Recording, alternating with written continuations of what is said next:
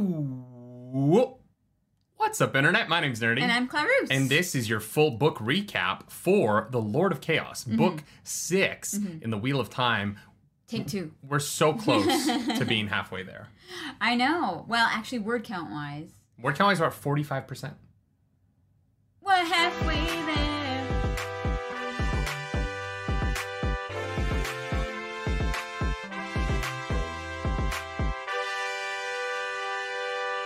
We're back. We were not in sync there. I did not realize that you were going to make a we're halfway there joke. I mean, I thought that was the only joke to make. But I was going to save that for next week. At the end of the next book. Wow. When we are, well, but even then we're not really halfway there because there's a prologue. You had a plan and you didn't tell me the plan. I didn't have a plan. I was improvising.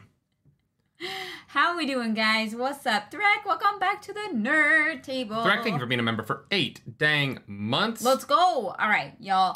This week's review comes from TC Taliaferro. TC Taliaferro. I hope I got your name right. They said, TV show hater who loves your show. And the review is 5 stars. I don't miss an episode. So, you know, we're bridging the divide. Yeah. Bridging the divide. Between lovers and haters. Yeah. Yeah. Sure. If you want to leave a 5-star review, we will read whatever you wrote. Trust me, we've read some weird stuff in this segment. So go over to Apple Podcasts, leave a 5-star review, and if you've left a review somewhere else, tell us where that is, and I'll read those reviews too. Are there reviews on Spotify? I don't know. I don't use Spotify. That's a great question. Slickjack wants to know how many times you change your clothes and hairstyle in a day. That depends on the day. That's true. Sometimes it's like 12 times. Yeah. Anywhere between like 1 and 10. Yeah. But I am wearing the same thing and I have the same hairstyle as I did this morning, so. I have no idea. I don't remember this morning. Now's a good time to bring up what you have to your left there. Guys, do you support the Dragon Reborn? That's right. The Karakarn? The Karakarn? Let's go. The Car of Cars? You can be a Siswaya Mamaman. A Siswaya mommy by wearing the beanie of the dragon. Siswaya mommy. A Siswaya mommy. Let's go. Soralia is a Siswaya mommy. Yeah. So is Avienda. Avienda's a Siswaya mommy. I agree with that. Go over to Fourth Wall. nerdynightly-shop.fourth. Can one of our mods post it in there? It's a hard link. Making the mods work for you? Oh, please. They have I know they all have stickies that they can just copy paste. If you go to Nerdy Nightly, it'll show up. It's a high quality beanie. It's really dope. Get your Siswaya Mommy beanie. That's what I should have called it. The Siswaya Mommy beanie. That's so funny. And just to get all the housekeeping out of the way right quick, this podcast is brought to you by Audible. What? Audible is a service that we are going to be using a lot in the next few weeks because we're going to be driving a lot. True. It's Audible. It's maps, right? Do people read maps on Audible?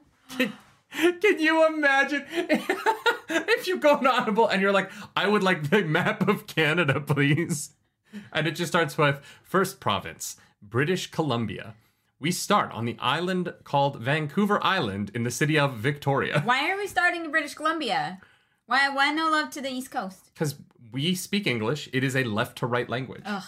Whatever. How do you read? Are you reading manga? Are you out there being all right to left? Absolutely not. Father Jerusalem, thank you for that super chat. We are also happy to be back and here to talk about some wells. We can finally talk about who won the Battle of Dumai's Wells. Guys, I'm going to lose my shit on you. Vala Sadai, thank you for that super chat as well. Rarely get to catch you guys live, but I'm on my lunch break, so yay. Interested to know what you guys think was the biggest twist in the books so far. You know what? That's a biggest twist so far. That's a good question. Yeah. Biggest twist.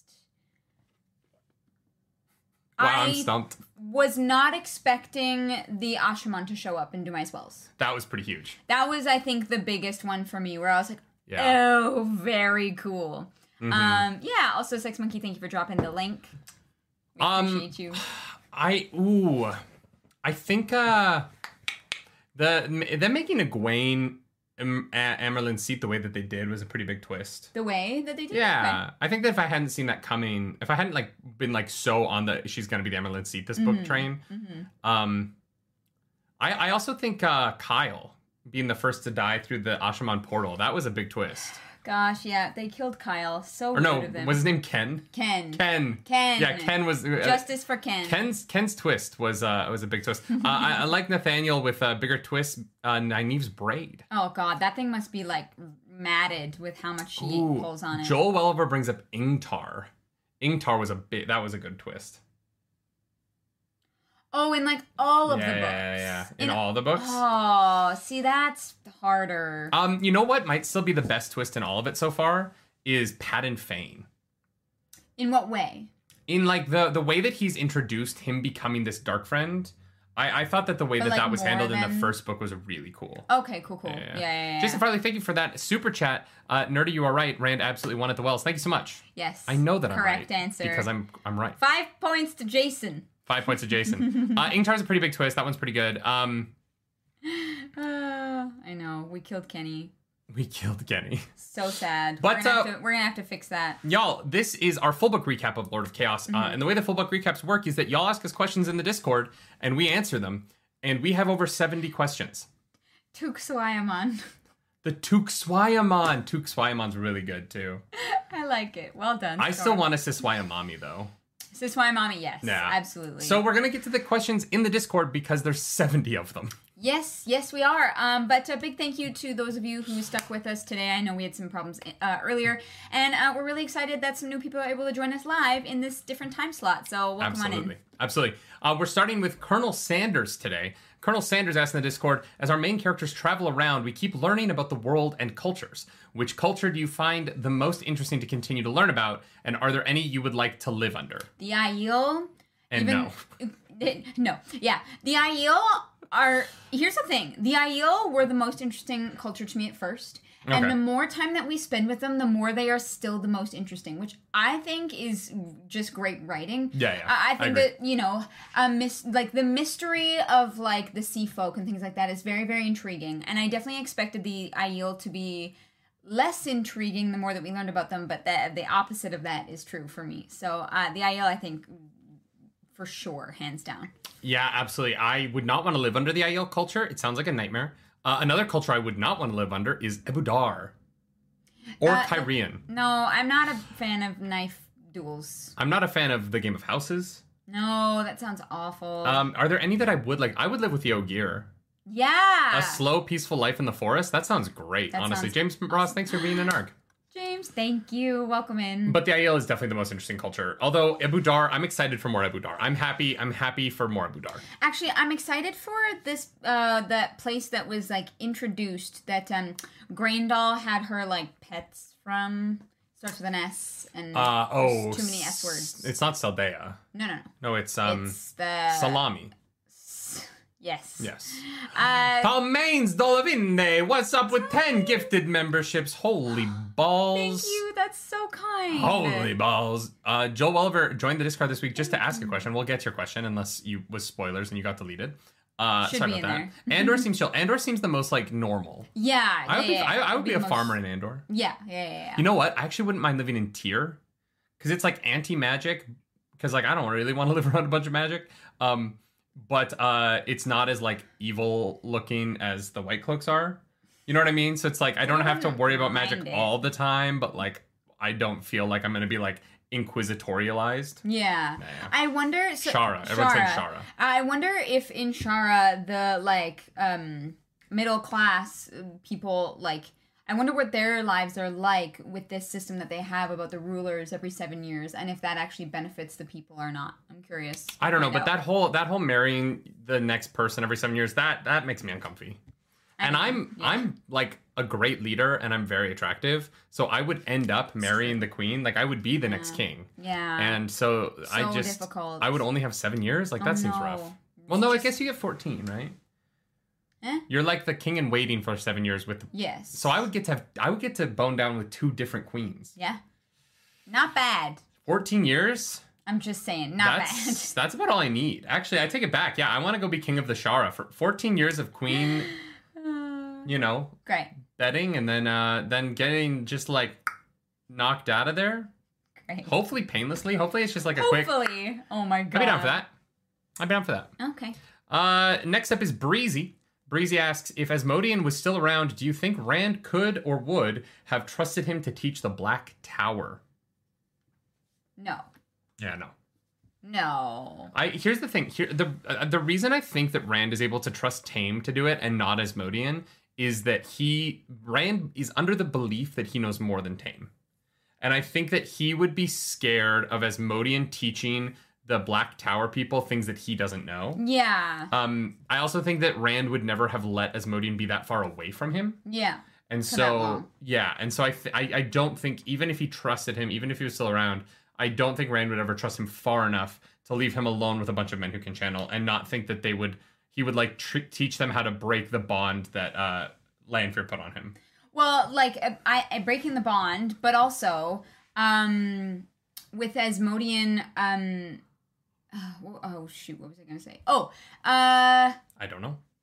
Asmodean being a Forsaken, they tend to be pretty top-tier manipulators. Yeah. And so having somebody like that in charge of your soldiers, if the loyalty is to that person and not to you, that can end up being a problem. So 100%. Yeah, I don't think that the trust would ever go that far. I think that same issue holds for Mazrim Tame, though. I think him showing up without the symbols on his collar at Dumai's Wells implies to me that he is trying to put himself above the rest of them. Yes. And they don't know Rand. Rand doesn't even know their names, right? So I think that there's a danger there of Mazrim Tame having the loyalty of those men rather than Rand himself. Yeah. Wildwood, thank you for that super chat. Thank you. Found you through the Sandman reactions. Thank you for watching the Sandman reactions. Appreciate that. Thank you so much. Finally caught up to you. Found an Eye of the World during Desert Shield Storm. Love the freshness you bring back to it, and I enjoyed the love between you all. Thank you. Nerdy for Val and Luca or Loyal. Loyal's already cast. Yeah, and I like that he plays Loyal a lot. Yeah, yeah. Look, would I love for his eyebrows to be a little bit bigger? Maybe a little bit more hair in his ears? Yeah, but other than that, I actually was really happy with the Loyal performance in season one. The performance was great, yeah. But I would love to be Val and Luca. That would be... And just, give puppy eyes to Nynaeve. Maybe she spanks me on set one day. Come on. Mm-hmm. What man wouldn't go for that? Ask her to mother your babies, you know. She wouldn't be the first. Actually, she would. I've never asked a woman to mother my babies before. I was wait a second. That's not my kink. No. Yeah. No kink shaming if you're into the whole breeding thing, but not for me. Eric Byland, thank you for that super chat. Thank you so much for the super chat. Yay. Getting to catch you live for the first time for one of my favorite sections of the books. I understand that. Very, very good section. Love your discussions every time. Where would you rather have been a grunt? Shido at Dumai's Wells, Allied at D-Day, or Rohirrim at Pelennor? That's rude. So rude. But thank you for the super chat. The Rohirrim. What's the Allied at D-Day? That means you would have been an American on Normandy Beach in France. In World War II. Oh, that would suck, yeah. But maybe then I think I would rather be shot to death, I think, than stabbed. There were Canadians at D-Day. How do you not? Yeah, just okay. I didn't. It's wars and that. Guys, yeah. I was too busy reading Aragon for the 30th time to pay attention to wars. I would honestly rather, I think being Rohirrim, going into Pelennor would be, at least I would be the good guy. True. And it's more of a situation of my skill against the enemy. D-Day was a massacre because, as opposed to luck. Yeah, guns. You either survived it or you didn't, right? Mm-hmm. But people, when any fight where men are just tossed into a meat grinder, which is the same with the Shido at Dumai's Wells. Mm-hmm. It's literally described in the book as a meat grinder. The Shido is at the bottom of the list, the absolute very bottom. Yeah, so I would definitely go with the Pelennor Fields. Also, I just want to be Rohirrim. Guys, I'm so excited for Rings of Power. Honestly, yeah, wearing the armor and riding the horse, that would be fun. Yeah, I am allergic to horses, so I don't know how well that would go if there wasn't some Benadryl or Zyrtec. But... Right, you're allergic. Do you think that Gandalf had magic Benadryl that he could have given me? I wonder if they have allergies in The Lord of the Rings. It's never talked about. I want that so bad. I want to play the dwarf in the Rings of Power in like season 3 who's allergic to the horse that he's on. Yeah. And so I'm just behind everyone sneezing the whole time. Valison, I thank you for so much for that super chat. I don't know what you spoiled, but we'll take your money. We missed it. We missed it. I did not read it. Thank you, Sex Monkey. This is why we trust the monkey. She's the best. Monkey knows. Clarice, have you ever seen Saving Private Ryan? No, I haven't. Really? All I know about that movie is there's a guy and he like stabs the guy really slowly. Can I tell you a secret? What? I've also never seen Saving Private Ryan. So reaction. Yeah, we'll react to Saving Private Ryan. I've actually never seen it. Tommy Tsunami, thanks for popping in. Tommy, hello! Look at that, an IRL friend. Thank you so much. Thanks so much. I hope you're having a good day at work. It was a good birthday weekend, so I appreciate that. All right, let's move on to this next question from Torvok, which says, how do you feel that nearly two dozen Aes Sedai swearing fealty on their knees to Rand will affect the story going forward, and can most or all of them be trusted? None of them can be trusted. No. Trust no Aes Sedai. No. Yeah. Yeah. No. Like I said, I think last week, or not last week, that was like 3 days ago. I think that them being forced to swear fealty in this way is going to... just have a level of resentment. Yeah. Like, even more than what would have been. Especially because the Aes Sedai that arrived with Varen were there to save him. And, you know, Rand kind of gave him a big fuck you. Now, here's the thing. They can't count, right? They brought the wrong number. And like, they... did two dozen swear fealty? Wait, this says 2 dozen. So we had the 9. But didn't only the 9 swear fealty? Was it only the 9 or was it the other one? Oh my god, wait, are they the 9? The 9. Are they his Nazgul? Do they get rings? Does he give them rings that slowly overtake them? Wait. How funny a reference would that be? Is if Robert Jordan wrote in like the 9. I would love that. I think that'd be very cool. Yeah, I think this is just going to make the politics between Rand and the Aes Sedai just even more complicated, and so I think it's gonna, suck. I don't know about that. I don't. I think that there might be an element of. I feel like this kind of makes Egwene's life easier. In a way.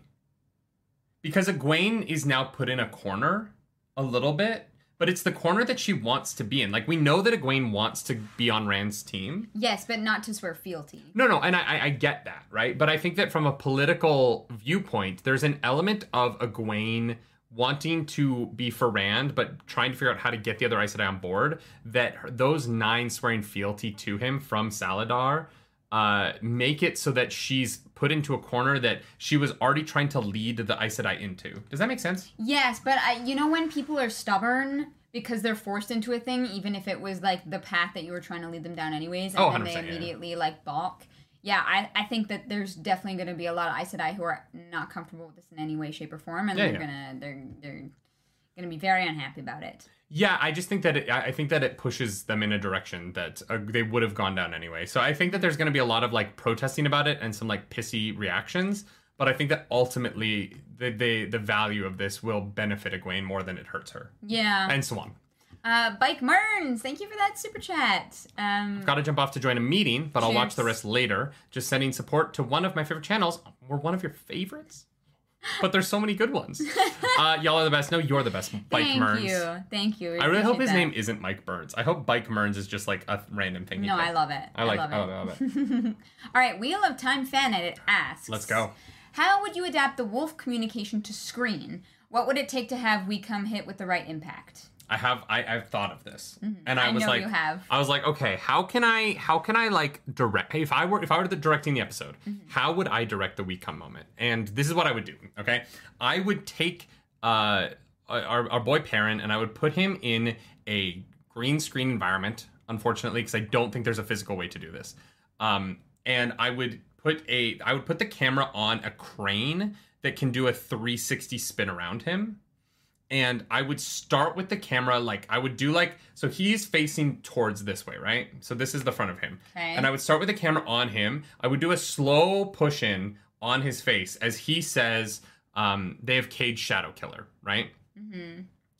And then I would start the spin of the camera around his body. Mm-hmm. So it's looking at him, and then as it comes over his shoulder, we see this big wolf step. Basically, the background would be this if you could turn the hills into a Rorschach inkblot test. Does that make sense? No. It would be like every time the camera spins around him, he's in a different section of hills. Oh, yeah. So it's this like, it has this like dream quality where he's clearly in a similar place. Yeah. But it's different from every angle you look at it from. Mm-hmm. So you take the camera, you spin it around him. Mm-hmm. And then as it catches the first wolf over his shoulder, that wolf has like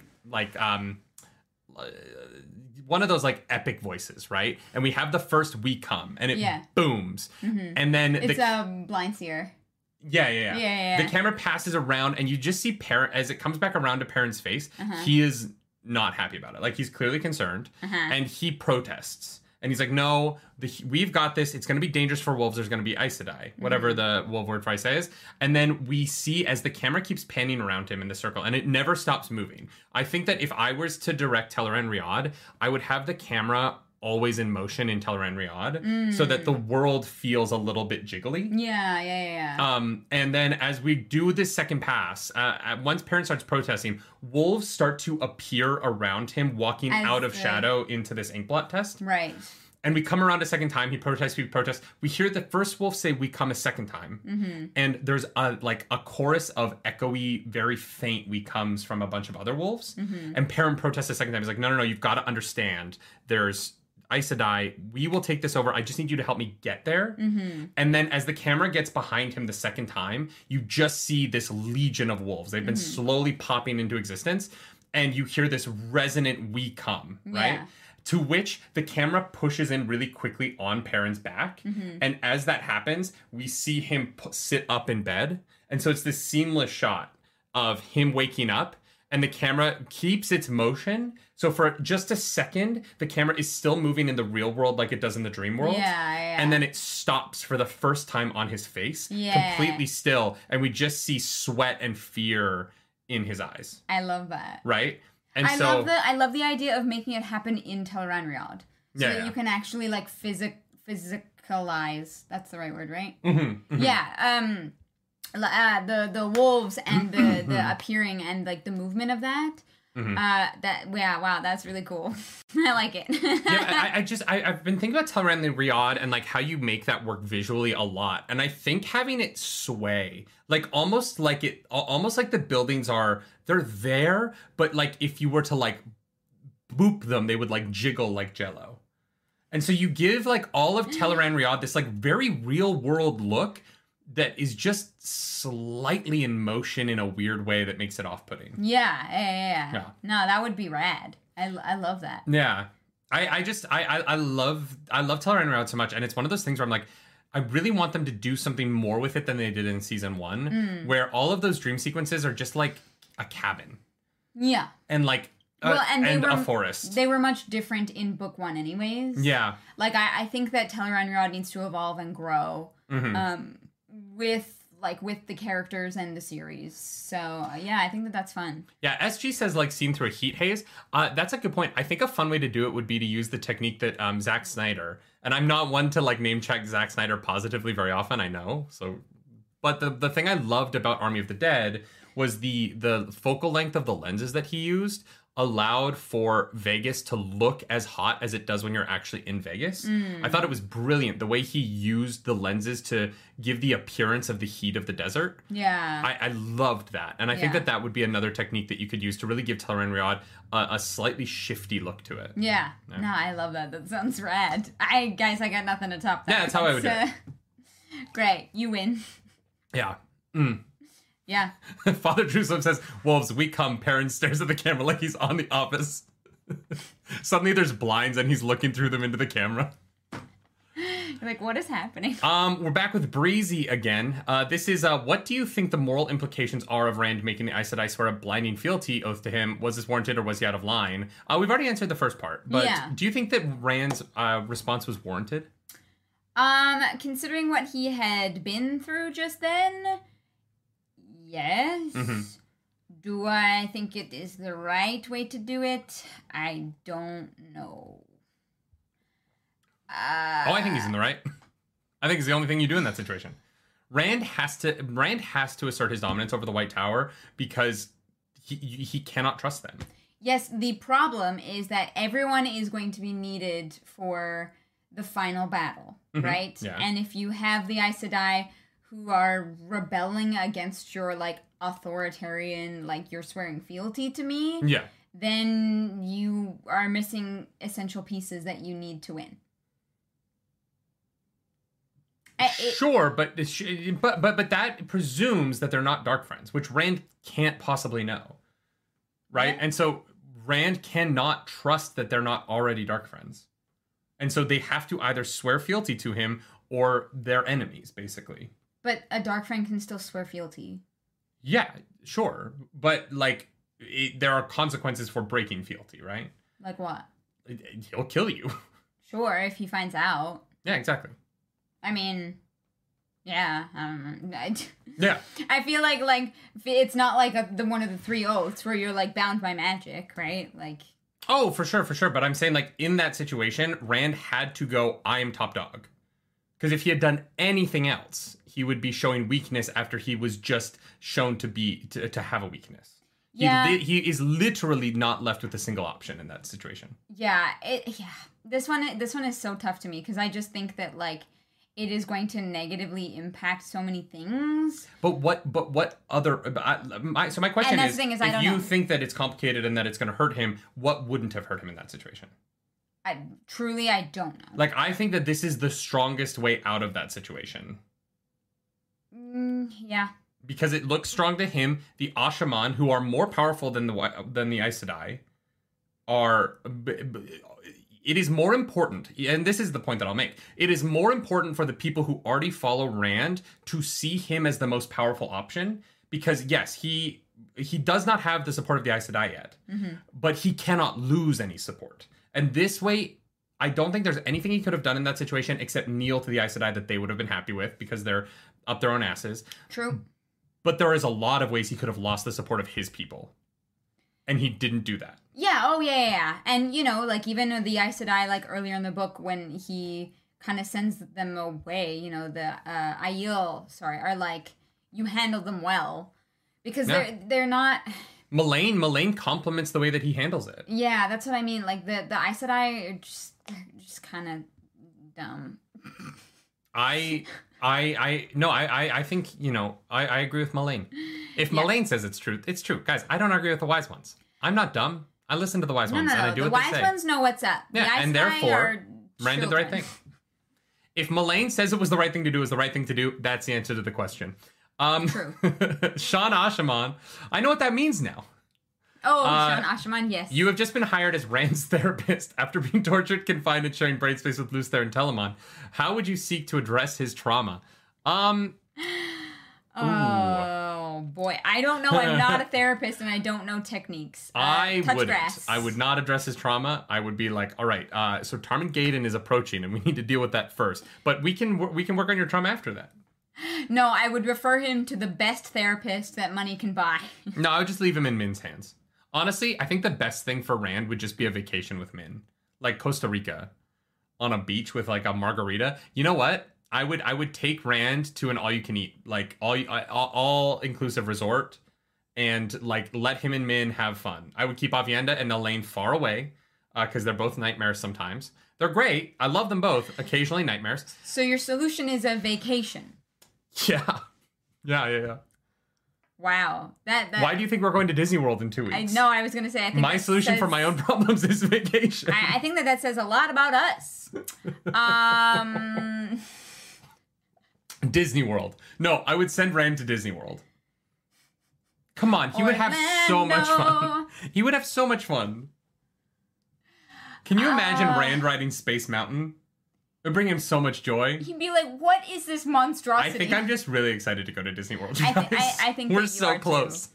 As long as we just don't get COVID in the next week, we'd be so good. Sex Monkey says a swingers cruise. A swingers cruise. That's hilarious. No, I would have him write letters to himself every morning about what he wants. Dear Evan Hansen, we've been way too out of touch. Jeff Dennis says Ken was Randland's best therapist. What now, Carus? God damn it. Well, how did we lose Ken? Guys, Ken was, like, the most important person that we didn't know we needed. To be honest, Sean Ashaman, I don't understand therapy. I've been in therapy a lot because clearly I have problems, but I don't really understand it, so I don't know what I would do. But we should find a therapist who's willing to do a YouTube video, and we should describe what happens to Rand in Wheel of Time to him and see what he thinks of the, or he or she thinks of the situation, or they. We don't know. That would be so funny. That would be a very funny video. We'll pay them for an hour session. We'll I'll pretend, and I will talk through all of the things that happens to Rand as if they happen to me and see what the therapist says. Oh my god. That would be hilarious. I think you would be committed. Yeah. Like, I'm not... if I was like, yeah, I have magic powers, and I fought at Dumai's Wells, and my friend Mazrim Tame, who's not my friend because the voice in my head wants to murder him. Yeah, that would be, I think that you would not walk away from that. I think someone would knock at our door. So, Father Jerusalem asks, on a scale of 1 to 10, how bad do you think the rebel Aes Sedai are going to realize they fucked up by raising Egwene because they thought she would be biddable? Oh, I cannot wait for the moment. Mm-hmm. Like, her, like, gotcha moment. I cannot wait for it. It's going to be so good. Yeah. Because, you know, they think that because she's young and she's playing into the part so well. She's crushing it. And that's what's going to be the biggest reveal, I think, to these people, because she's playing into it, she's feeding into this idea that she's listening to them, and she's scared and nervous and, like, trying to get help. Meanwhile, she knows exactly what she's doing. Swan is helping her and aiding her and, like, giving her advice. God. It's gonna be such a good moment. It's Sheriam, if it happens, especially. Honestly, or on the flip side, maybe Swan just like crushes it. Maybe they just crush the deception. You know what I mean?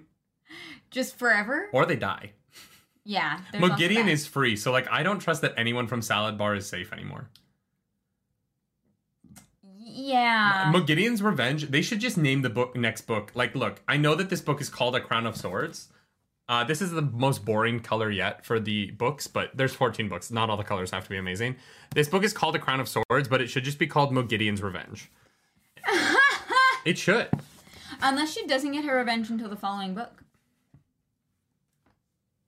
What? Maybe. But I think it's going to be faster than that. Let's go on to... Sharon Scout asks, one of the issues with the first trilogy was the repeating plot structure, splitting and up and reuniting at the end for a big battle where a new faction shows up and or the magical artifact of the book is used. I, Horn Kalendor. What do you think of the structure for the second trilogy from the Shadow Rising to Lord of Chaos? Do you think there's an overall arc across these three books or some thematic connection or repeating plot points? That was a long question. And I didn't stumble over any of it, so I feel proud of myself. I'm proud of you. I think that I prefer the structure of 4, 5, and 6. Yeah. On the men's side. And I prefer everything that happened to the women in 1, 2, and 3. Ah, interesting. Yeah. I think the storytelling for the women has been very inconsistent, mostly because the books don't seem to be framed around the climaxes of their stories. Mm-hmm. Like, Egwene being raised in the middle of this book meant that was kind of the end of the narrative. Mm-hmm. And then a couple of things happen after that that are just like, they just happen. Yeah. Nynaeve and Elaine spend all of Fires of Heaven just trying to get to Saldaea. And then they get to Saldaea, and them being there didn't seem all that important, other than they are now Aes Sedai. Yeah. The books are about Rand. And they are catered to Rand's plot points. But like the situation in Ebou Dar really didn't end. It was just kind of like, next time, in the Hall of Justice. And so I think I would like for women. I would like for the women's storylines to feel like they're more naturally arced throughout each individual book, rather than this like very long storyline for the women that will just kind of like have little endpoints randomly throughout the story. Yeah. While the Rand storyline is the like structure. And I think that the thematic ties between the two storylines could be a little bit stronger at times. And they were stronger in the first 3 books. In the second trilogy, it's a little bit haphazard. Yeah, I see what you're saying. I don't think that it will change. I think it will always be centered around Rand's storyline.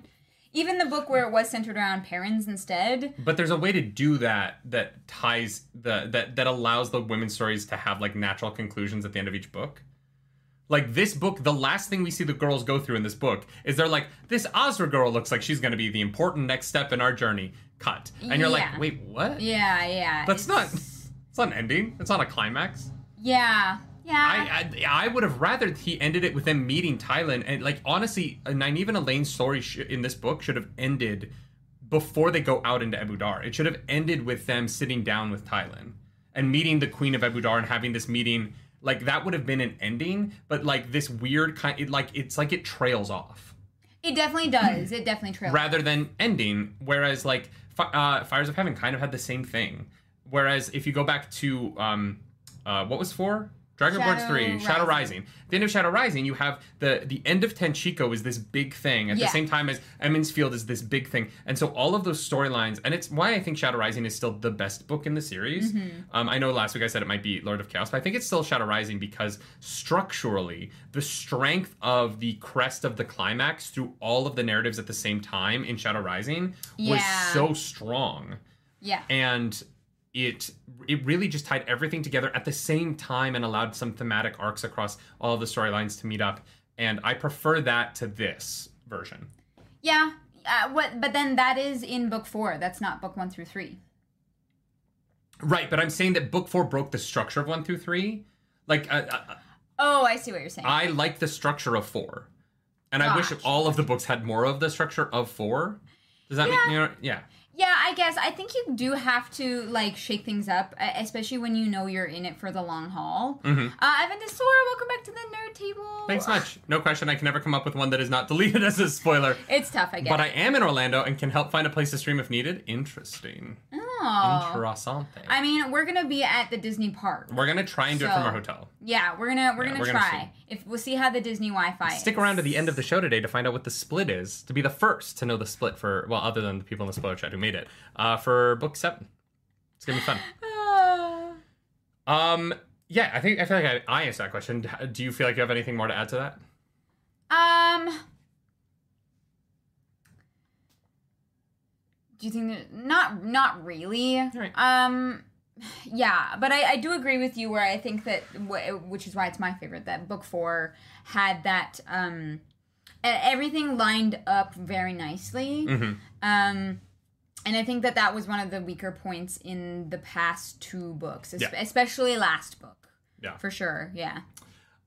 Karen Taverin, nice, says, now that you're about halfway through the series and have experienced events like Dumai's Wells, any bold predictions about what the end of the series will look like or what some of the character arcs will look like? Bold predictions from us? No, never. I think that it's going to end with Rand riding a horse along a beach. And then he's going to get to the end of the beach and he's going to look up and it's the Statue of Liberty. But instead of our Statue of Liberty, it has a monkey face. Okay. You have no idea. Sorry, an ape face. I should say it's an ape face. You have no idea what I'm referencing. No, I thought that was for Sex Monkey. No. Were you referencing Merlin? No. When Merlin shows up in its present day? Kind of like that. Okay. Anyway. Yeah, no, I don't get it. It's Planet of the Apes. Don't worry about it. Cool. It's a spoiler for a 2003 remake of a movie. Great. I love that for me. We have made some bold predictions throughout. I don't have any, like, extras. Why? What? Leave me alone. I'm gonna do my nails later tonight anyways. I know, but you're brushing them off onto me. Oh, I'm sorry. I do think I do still stand that Alana is gonna die, but I think that that's not gonna be for the end of the series. Mm-hmm. You think Alana's gonna die? Yep. I stand by that. That is my prediction. I think that Cad Swain makes it all the way to the end. Because we haven't met her yet and everyone loves her. So I feel like Cad Swain, whoever this Cad Swain woman is... Yes. No spoilers. I don't know freaking clue who this woman is. I bet in the epilogue, Cad Swain is there being like, well done, friends. We won. That's my prediction. Oh my god. Cad Swain is in the epilogue of A Memory of Light. Put it in the prediction book. My bold prediction is that... Rand fucks up so badly, mm-hmm. And everyone's all fighting one another. That when Tarmageddon happens and that's the last battle, he's like, we need some allies. So he goes through the arches and he allies with the weird vampire elves and the Ylfin Aelfins? They sound like Legend of Zelda creatures. They really, yeah. And I don't know shit about them, but I think they're gonna be at Tarmageddon. That's my bold prediction. I agree with. Well, it's a lot of spoilers. Don't look at the chat right now. Do I think they'll be at the final battle? I don't know. I think we're gonna spend some time in their world. I think we're gonna spend some time. I don't know if they can cross over.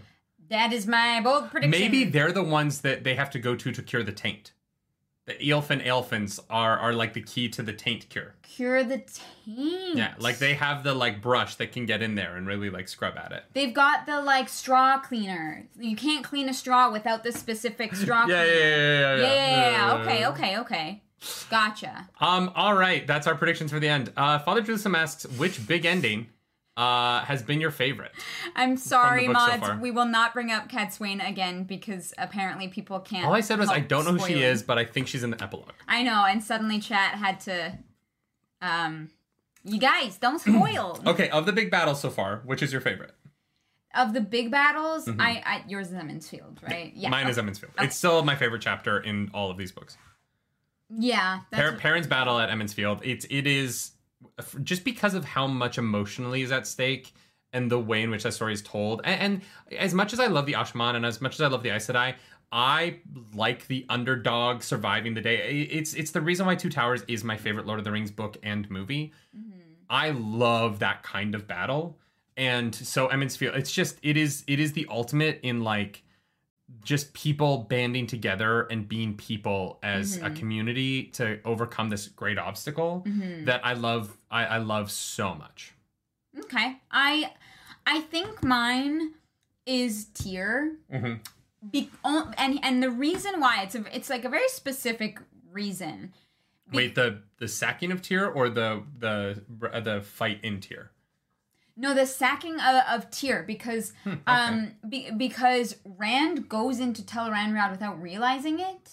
Like does this fight through that we don't understand and then we understand books later. And I just think that how that is done is just it's brilliant. I think it's really cool. So yeah, I don't know. I really liked that one. I'm surprised neither of us goes to Falma. Falma, what I was thinking about, but it's just it's not really your favorite, right? It's not really a favorite because I don't think the Great Hunt as a whole isn't my favorite. Yeah, no. the great like the Horn, I think will be more interesting later on. But in book two, it was like we got the thing, so that we played the trump card. Mm-hmm. It reminds me of the change in Return of the King, from the book to the movie, because in the book Return of the King. Aragorn and Legolas, the ghosts basically help them get the ships. Yeah. And then they go down the river collecting all of the people along the river. The ghosts don't go all the way to Minas Tirith. Or not, Minas Tirith. Minas Tirith, the ghosts don't go all the way there, right? And so when they get to mm-hmm. the fight, they bring, like, all of the river people to Minas Tirith. And it's more of this, like, humanity banding together thing, which I love. Whereas in the movie, you're watching it and you're like, well, yeah, they win. They're... Okay. They got the ghosts, yeah, which totally fair. Which is it's a very cool visual, but for me, it doesn't have the emotional hit. Well, and I think it's really hard. Like we say, like these are our favorites, but I think honestly, all of the battles are really well done. Y'all, if you keep commenting about the damn fireworks, I'm gonna buy a stone wall and a bunch of fireworks. I'm gonna prove to you that those fireworks would not have opened that damn wall wide enough. We're gonna collab with Mr. Beast because he's got the money to build us a stone wall and get some fireworks. And we're going to prove this theory. Would one bundle of fireworks manage to blow up a stone wall? Today we find out with Mr. Beast. This video is sponsored by Venmo. Venmo is giving me a shit ton of money to be really energetic. Wow, that was beautiful. That's a Mr. Beast video. Yeah. I think it sounds like I'm making fun of him. I think he's brilliant. I think, like, Mr. Beast is Jimmy's fucking... He's great. It's insane. It's insane. But you are spot on. But his videos are like... I feel like I did cocaine watching his videos. You know what I mean? Like, even his TikToks have more edits in them than like an hour-long video that I make. And I just like... You're like, how? I feel like I'm getting punched in the eyeballs whenever I watch one of his videos. And yet, I always click on them because I know I'm going to have a good time. Oh, yeah. You know what I mean? Like, it's an art that he has perfected. Yeah. Mm-hmm. It's crazy. It is crazy. Yeah. Where are you getting an illuminator? Winter on the Web, this is the real world where you can go to the American South and people will just hand you fireworks. Like, just walk down the street. Free? Yeah, you'll just collect them. Oh, here there's like trucks. Yeah. You buy them off of blue trucks. Yeah, yeah. But you need illuminator fireworks. I promise you, we have better fireworks than they do. That woman barely has matches, okay? I actually wonder what's different. Oh, hers are more dangerous than ours. Yeah, so we would have to get illuminator fireworks. Hers are explosives, and ours would be fireworks. Yeah, see that? Yeah. And that's where we don't mess with that. You should also partner with Dude Perfect to see if you can get a coin to stand on edge. I don't have the patience to work with Dude Perfect. Their videos probably take forever to film, and I would miss once and be like, well, I can't do it. That's it. I give up. All right, let's move on. I feel like Matt basically had, like, small TNT. To Scungy, who asks, Dumai's Wells starts out with a large group of people attacking a band of Aes Sedai while they are shielding a man. The show also has a scene that is very similar to that. Thoughts? Yeah, they totally ripped off Dumai's Wells poorly for episode 4. I think it's going to be like poetry and rhyme. You love quoting George Lucas to make me love you a little bit more. Yeah, I do understand what they were trying to do with the Dumai's Wells reference in episode 4.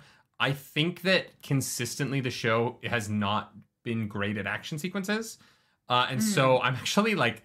There's part of me that's like moving forward. Some of these battles, I'm nervous about the show trying to tackle them because I don't like the action in season 1 pretty consistently. Other than the Tigraine fight on Dragon Mount, I think was really well handled. Yeah. But I think the pilot has good action in it. Yes. But for the most part, I think the battle sequences in the show don't really work for me as someone who loves action and combat and choreography especially. Yeah. And so I'm nervous about the group fight stuff just because they're the way that the show has shot group sequences in the past has not been the best. Yeah. In my opinion. No, I agree with that. And here's the thing. I like the idea of what they were trying to do. Like I said, I think the action in the actual scene in the forest was not my favorite. Yeah. But I think what they handled with Loghain and with the Aes Sedai shielding him and those like in-between moments and the aftermath of that, I thought was good. The cave sequence was really well handled. Yeah. I thought all the stuff with Loghain in the cave and the visual of the way that he exploded their shield was, I really liked that. Yeah. It was more the like forest. Shaky cam Blair Witch Project. Running through the woods. Well, running through the woods. With like 7 people. There was no scale to it. Yeah. Where you don't really understand what the power is doing. It's just like blowing up the ground because... Near people. Yeah. Yeah. Mimang, thank you for that super Jason chat. Farley also. Jason Farley and Mimang, both of you. Thank you for those super chats. Thank you guys. Jason Farley asks, speaking of fireworks, how excited are you for Min and Rand fireworks to finally happen? Very excited, especially on the show, because both those actors are giving me bisexual panic. Oh, please, you're not panicking. I'm a little bit. Mimang 100. Well, because we're going to react to season 2, so the everyone will see exactly how bi-panicky I am on video. Mimonk 100 asks, Happy End of Book 6, The Great Hunt is one of my favorites. I think y'all would appreciate it more on rereads. I have a feeling you're correct. Yeah. Oh, yeah. This is going to be... The way that we are doing this book club is, like, hard and fast. Mm-hmm. I do look forward to the day where I can go back more leisurely and,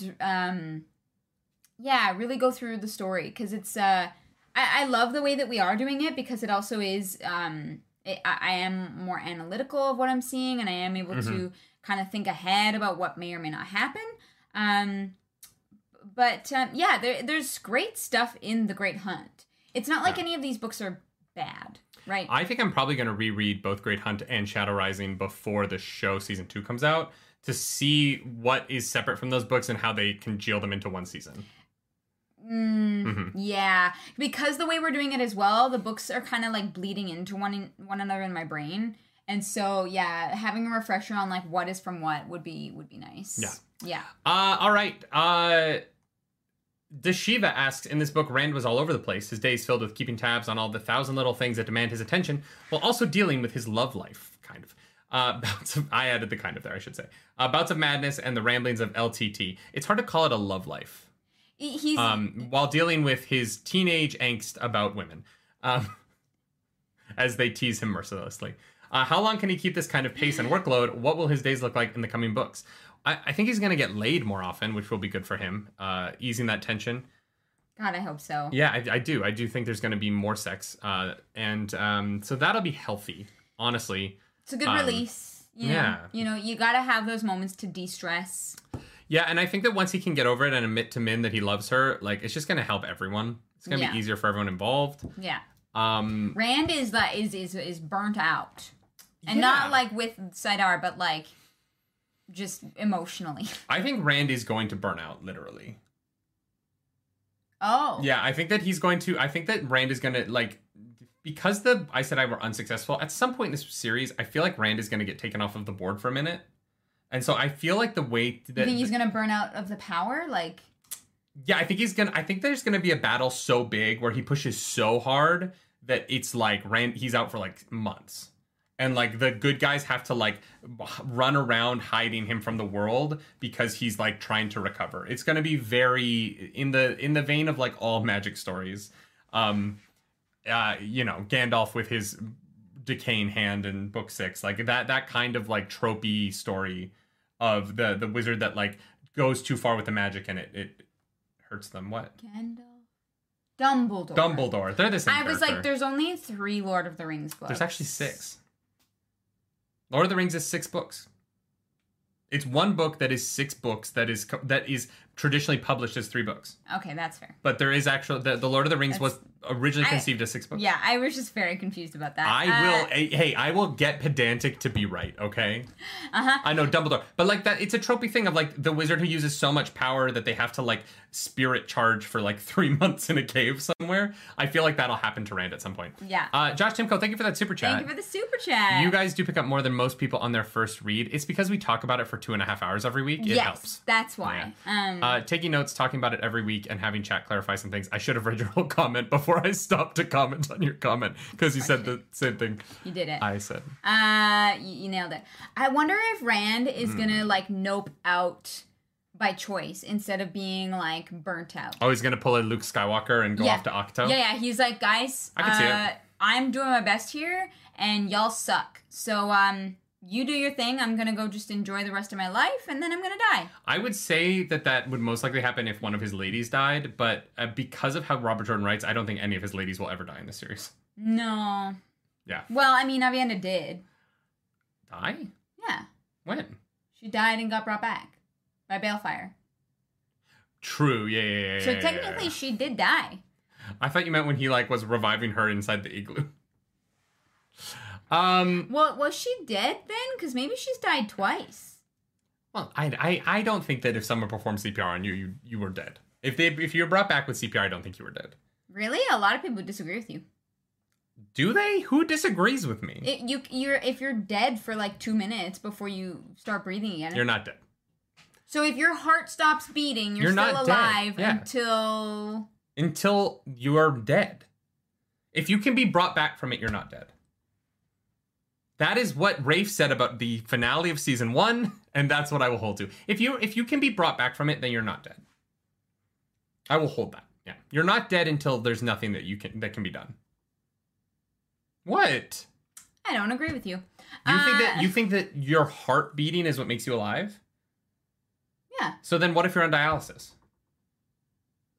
Well, your blood is still being pumped, whether or not it's your heart, but that action is still going. So your metric for life is blood movement. I would say blood movement and brain activity. Okay, but what if you only have one of those two things? Then you're mostly dead. Okay. Doobie, thank you for that super chat. So many as this at once, I could destroy a house, maybe. Aludra, chapter 40, The Dragon Reborn. Look, I think that she meant that it would light the house on fire and it would eventually burn down, okay? Of course, yeah. Thank you for that super chat. Jexel, is that Jexel? Sometimes the font you can't read, but Jexel, thank you for being a nerd. Thank you, welcome to the nerd table. I will disagree about this forever. God, we have to move so much faster. We have so many questions. All right, we're gonna speed run a couple of questions. Lord Mandu asks, you mentioned that the problems at the White Tower leave it ripe for producing Black Aja. How much do you think that this is the case versus the Black Aja cultivating the problems over the century? I think this is the problem anytime you have too many women in one place for too long. Wow. I'm kidding. That was a joke. Hashtag cancel nerdy. Fucking cancel me, okay? I would love to be canceled. Do you know how good it would be for my brand to be canceled? That's true. You get more popular. Canceling hurts nobody except like sex offenders. Like if you're canceled for like a crime. But and like, people are like, if you're canceled, you just end up in the news. And then when you come back, more people watch your shit. I know. It's bullshit. Yeah. Do you think in this case, do you think that the tower is ripe for Black Aja because of the Black Aja in making it that way, or that it just naturally kind of ended up there? Oh. I think it's complicated because, like, we hear from, like, Lanfear that she took her vows before she went to the White Tower. So yeah. I don't know. It's complicated. I think it's definitely a mixture of both, right? Yeah. You can have toxic people that aren't Black Aja, right? Toxic and selfish people, but, like, who, like, won't, you know, sell their soul to the Dark One. Mm-hmm. That one is just a cultivation of so many things. The Black Aja obviously make it worse. Yeah. For sure. But, like, it's not solely because of one thing. All right. Bedbon Balefire, Mazrim Tame, Davram Bashir, and Leanne Sharif. Who's Leanne Sharif? What? Leanne? Swan's keeper? Oh, okay. This fucking guy. Merlin, welcome to the Sharif nerd threw table. Me off. I'm not lying. Merlin, thank you for joining the nerd table. Thank you so much. Please tell Morgana to stay away. Who's the other one? Morgana and the fucking Mordred? Kid, Mordred. Mordred can fuck off, too. Depends which... okay. Mordred can fuck off, too. All right. Okay? Guys. Unless he's hot. Then, like, what's up, boo? Bedbon Balefire. This one's easy for me. You bond Davram Bashir, right? That's consistency. That's going the distance. That's a man you want to be with for a long time. You bed the shit out of Leanne because she's fun, but she will cheat on you. And then you fucking murder Mazrim Tame like Luce Theron Telamon, the voice in your head tells you to. The only thing, that is where my brain went as well, but the only thing about Leanne is, like, would Leanne actually bed you? Or would Leanne just lead you on for 17 years until you finally gave up? Look at me. I'm taking that woman to bed, okay? I'm going to show her a good time. You're a better flirt than I am, that's true. I'm 6'4". I got broad shoulders. Leanne will end up in my bed. It's going to happen. She can hang off of them. Yeah. Yeah. And I have you. Like, that would be a fun threesome. You, me, and Leanne. Let's go. That would be very fun. Let's go. I want one of those dresses. Honestly, though, Bashir is just a fantastic character so far. I definitely bond Bashir, for sure. But yeah, Mazrim Tame is either going to go mad and kill you, or someone's going to come to kill him. Like, it's just too complicated. Or the reason he staved off the madness for so long is that he's forsaken in disguise. Yeah. Or maybe it's really just that you just have to masturbate the Tane away. Like, get it out of you. And Mazrim Tame is just like a serial masturbator. Yeah. Oh, God. Yeah. On just anywhere. Like airplane bathrooms. Mazrim Tame jacks off.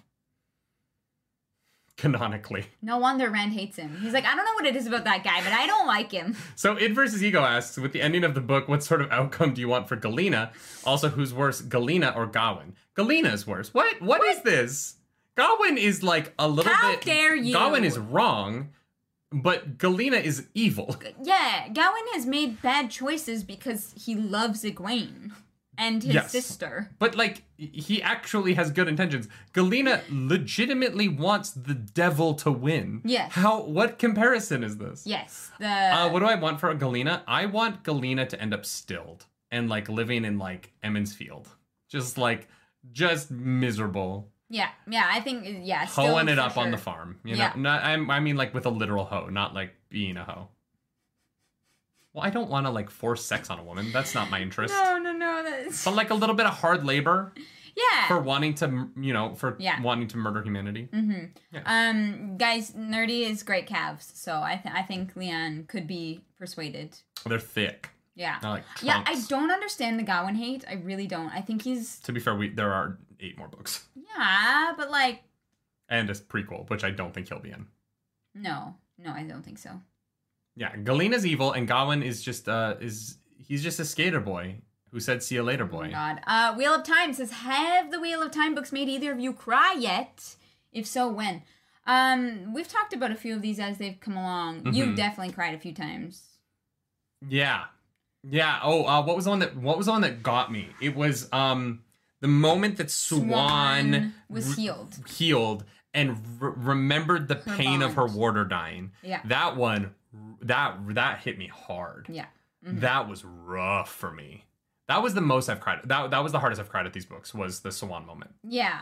With Gareth Bryan. And the way that Gareth Bryan like softens to her in that moment, mm-hmm. in particular. Yeah, I really, really, like, I was very emotional that night because of that. Yeah, that one was great. Yeah. Have you cried?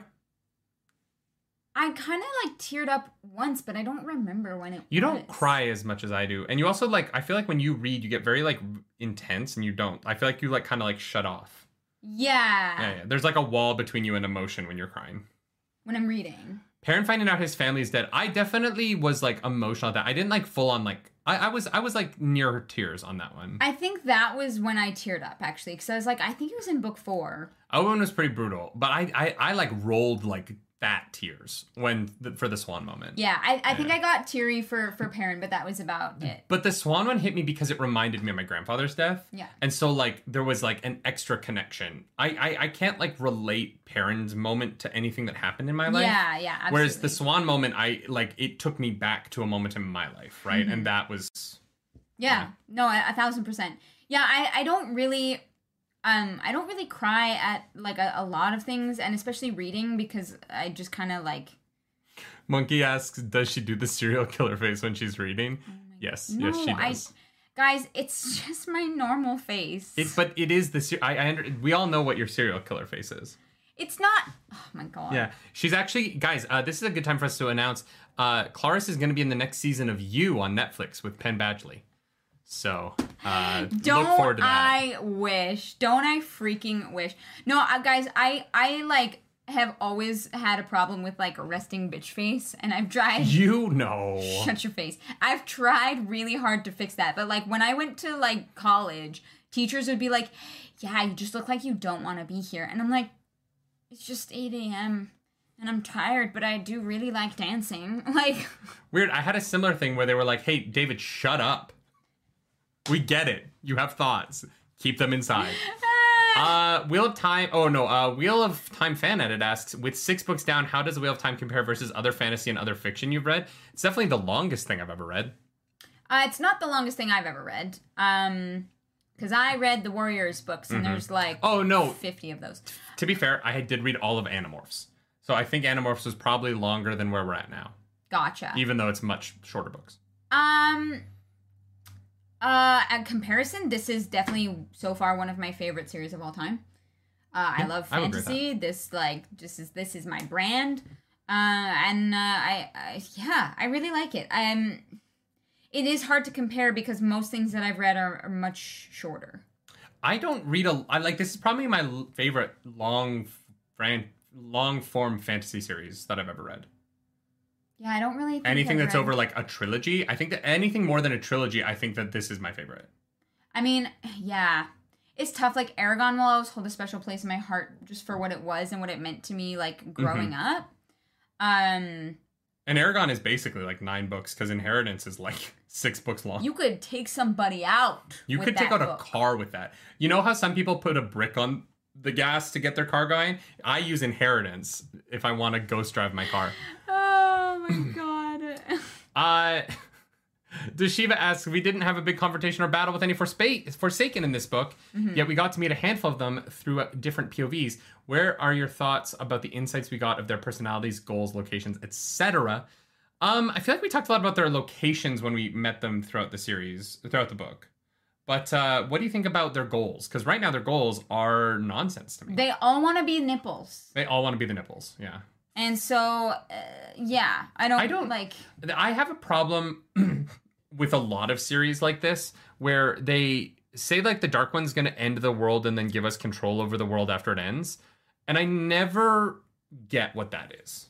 No series has ever given me like reason to understand what that goal means to them. And so I just have to go along with the idea that it is what they want. But like, here's my thing. If all of the humans are like in this shitty situation where the devil's there, what does Graendal get out of that? She gets to be powerful. Like, she gets to be worshipped and acknowledged. If there aren't people that, like, worship her. Well, no, there are, right? The Dark One wants to just, like, break time and have control over everything endlessly. Yeah, how is that going to lead to humanity flourishing in a way that Graendal will have people to mess with? Oh, they won't flourish. Right, so then what? But this is always where my question boils down to, is, like, what becomes their joy? So basically, the Forsaken... they get, I guess, like a call from the Dark One. And the Dark One's like, hey, yo, I'm going to ruin everything. I'm going to fuck shit up. Yes. You can either burn and, die and all that with everybody else. Mm-hmm. Or you could come chill with me. Just, like, eat some good food. Why would you assume that that's going to be chill, though? Well, you don't, but people will take the option of something over nothing. Yeah, that is the point where that's where it becomes hard for me to relate to what they want. Yes. Right? And so I just am always kind of like, sure, you can live in a lawless world. I guess that's fun, but like, you don't really get to like be among people, which is the joy of life. For some people. For healthy people. No, there are people who are, like, reserved and withdrawn who don't see other people very often. I'm not saying that, like, you have to be, like, with someone every night to be happy. I'm saying connection to other... We are social creatures. Like, connection to other people is the point of life, right? Yeah, technically. Like, every single study done on people who are kept in, like, solitary confinement says that it is the worst thing you can do to a human. Yeah. And so, like, yeah, I don't know. I guess there's a lot of people who are like, oh, yeah, not a people person, don't want to interact with anybody ever, but they don't actually do that. That's not true. Oh, no. Only wanting to interact with the people that you want to interact with, I understand that. Yeah. Having a small circle, I have a small circle. I'm not a huge group person. Mm-hmm. You know me. I have some very close friends who I would take a bullet for, and then everyone else is everyone else, right? But... whenever a series is like, in the apocalypse, that this evil dark lord who screams in my head and causes me constant pain causes, I'm going to be the nipples, and that's what I want. And I'm like, sure, good for you, I guess. We're going to stop you because that's a hellscape. I'm just saying, yeah. I think that in every version of this story, where there are bad characters saying, like, the Dark One is going to give me eternal life in the world of shit that he creates. I'm like, yeah, but it's power in a world of shit. Well, and it is the problem with a just evil force. Yeah. Right? It's the same thing kind of like with like Lord of the Rings with a lot of high fantasy stuff. It's like, this is the thing that's evil. Yeah. And it's just evil, and it wants the evil things, and it wants to do evil stuff. Yeah. And there's not a lot of depth to that, right? Like, Sauron is the same thing. I'm like, what does Sauron get out of winning? He gets to be number one. Right? No, I get that. But what does he get out of that? And that's the question that I wish more of these series would tackle for me. Like, I really get into... Like, I understand what Voldemort gets out of winning. Because Voldemort doesn't want general mayhem. He wants wizards to rule, and he wants to rule at the top of that. Right? But, like, I can understand what Voldemort wants. And so it's easy to be... I'm not, like, relating to Voldemort, but in terms of, like, why these wizards who believe in wizard supremacy join up with the strongest wizard who believes in wizard supremacy, I can always understand that as a villain to fight against. But, like, the Dark One is going to cause the apocalypse and the time is going to fall apart. What does it mean to be immortal if there's no time? You know what I mean? Like, those kind of questions to me are always difficult to relate to in terms of the villains being, like, people. And I think that, yes, they are hard to relate to. Yeah. 1,000%. Yeah. Anyway, we should move on. I feel like we've tackled that, but that's my feelings on that one's big tough because that one's a big one, and that's just like a storytelling thing that we've all, you know, that is like a trope of fantasy stuff. Mm-hmm. Yeah. So let's move on to if you look back at your notes and previous predictions, have any of them changed after this book? Thank you for that question, Wheel of Time fan edit. No, I feel like most of our predictions are the same. Cat Swain is going to be in the epilogue of A Memory of Light. I called it. Yeah, that one's... The only things that have changed are, like, things that, like, we were wrong about. Yeah. It's like, oh, that didn't happen, or this was different, or... We've also made so many predictions at this point that I don't remember them all. Yeah, we've said so much shit. Leanne asks, how do you feel about the talents where some aren't tied to channeling, tree singing and dream walking, things like that, and those that are tied... Like talent for healing, same goes for talents that can relate to channeling. What? Oh, sorry. I don't know. I like them. I like the talents. I think it's fun to have a world that is built off of the one power, right? Mm-hmm, yeah. It's like people in like modern day believe in. Like spirituality and like energy in a sense, right? That it is 100%. In everything and all around us. And I almost think of the one power in Wheel of Time to be that kind of thing where it is everywhere and it is all around us. And you have people that can at will connect to it and see it and feel it. Mm-hmm. But it is inherently a small part of all living beings, right? Yeah. And so how that manifests just ends up being different, right? For like the Ogier, they can like sing to trees, and that's how it manifests inside of those specific Ogier. And then there are people that can channel; they have this at will ability and to be able to sense it and be close to that whatever energy is like holding the universe together. Yeah. You know. Yeah, I agree with that. Yeah.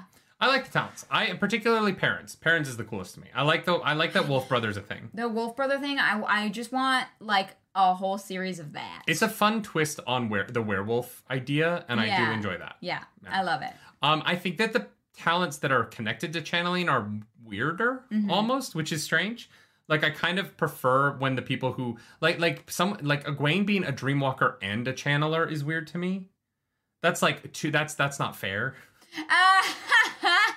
It's too OP. You can't have both. Yeah, you can't have two things. But I do... that's kind of a joke. I actually like what it's done for Egwene's character, other than, obviously, the Nynaeve moment in Book 5. Yeah. So, yeah, overall, I like the talents a lot. I think they're interesting. I would like to spend more time with people who have different talents. I think... I hope we see more talents. Like, I hope that, you know, the sea folk people, there are some people that they have who have a who can, talent. Like, breathe underwater. Aquaman! I always bring it back to Aquaman. That would be rad, actually. Faisocan asks, given that Lan is basically absent from this book and we really haven't seen him since Moiraine's death, how do you think he is processing that and how will it affect his arc over the next few books? Oh my god, Lan is going to be fucked. Well, he wasn't a man of many words before, so I think he's going to be pretty quiet for a minute. And then I think him and Nynaeve will bone down, and I think he's going to talk a lot.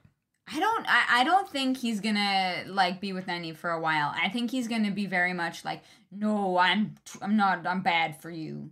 And I don't know. I feel like by the time they see each other again, because I think Ebou Dar probably goes through the entire next book. Like, I don't think Lan and Nynaeve... The whole thing? Yeah, probably. Okay. I don't, but... I don't know. I feel like that's just a lot, because we're already kind of halfway through that story. Well, I guess I say halfway. Well, no, but the Sanshin are going to attack, and then it's going to be a whole... Oh, yeah. You know what I mean? Like, I don't even... The bowl might happen in, like, the first half of the book. Because I think they have to fix the weather. Otherwise, like, all the crops are just going to be dead. And it just gets to the point where it's like... Once everyone dies of starvation, it's like, okay, well, that one wins. Yeah. GG's. But this is another case where I'm like, what does Grendel get if the world doesn't have food? Like, does she not eat? Anyway, we've talked that to death. I think Ebou Dar, like, I think Lan is headed towards whatever battle... I think the next book is 3 battles, right? I think that Rand versus Samael is 1. I think that Elaine versus Elaida is 2, and I think that... Elaine versus Elaida. Or, sorry, Egwene. Egwene versus Elaida is 2. And then Ebou Dar's Tenchico 2.0 and Ebou Dar is 3. And I think that those are the main 3 storylines of the next book. Yeah. Because I think we have to deal with the Samael of it all. Like, there's a whole army just kind of sitting there waiting. Also, I hope we find out who fucking killed Asmodian.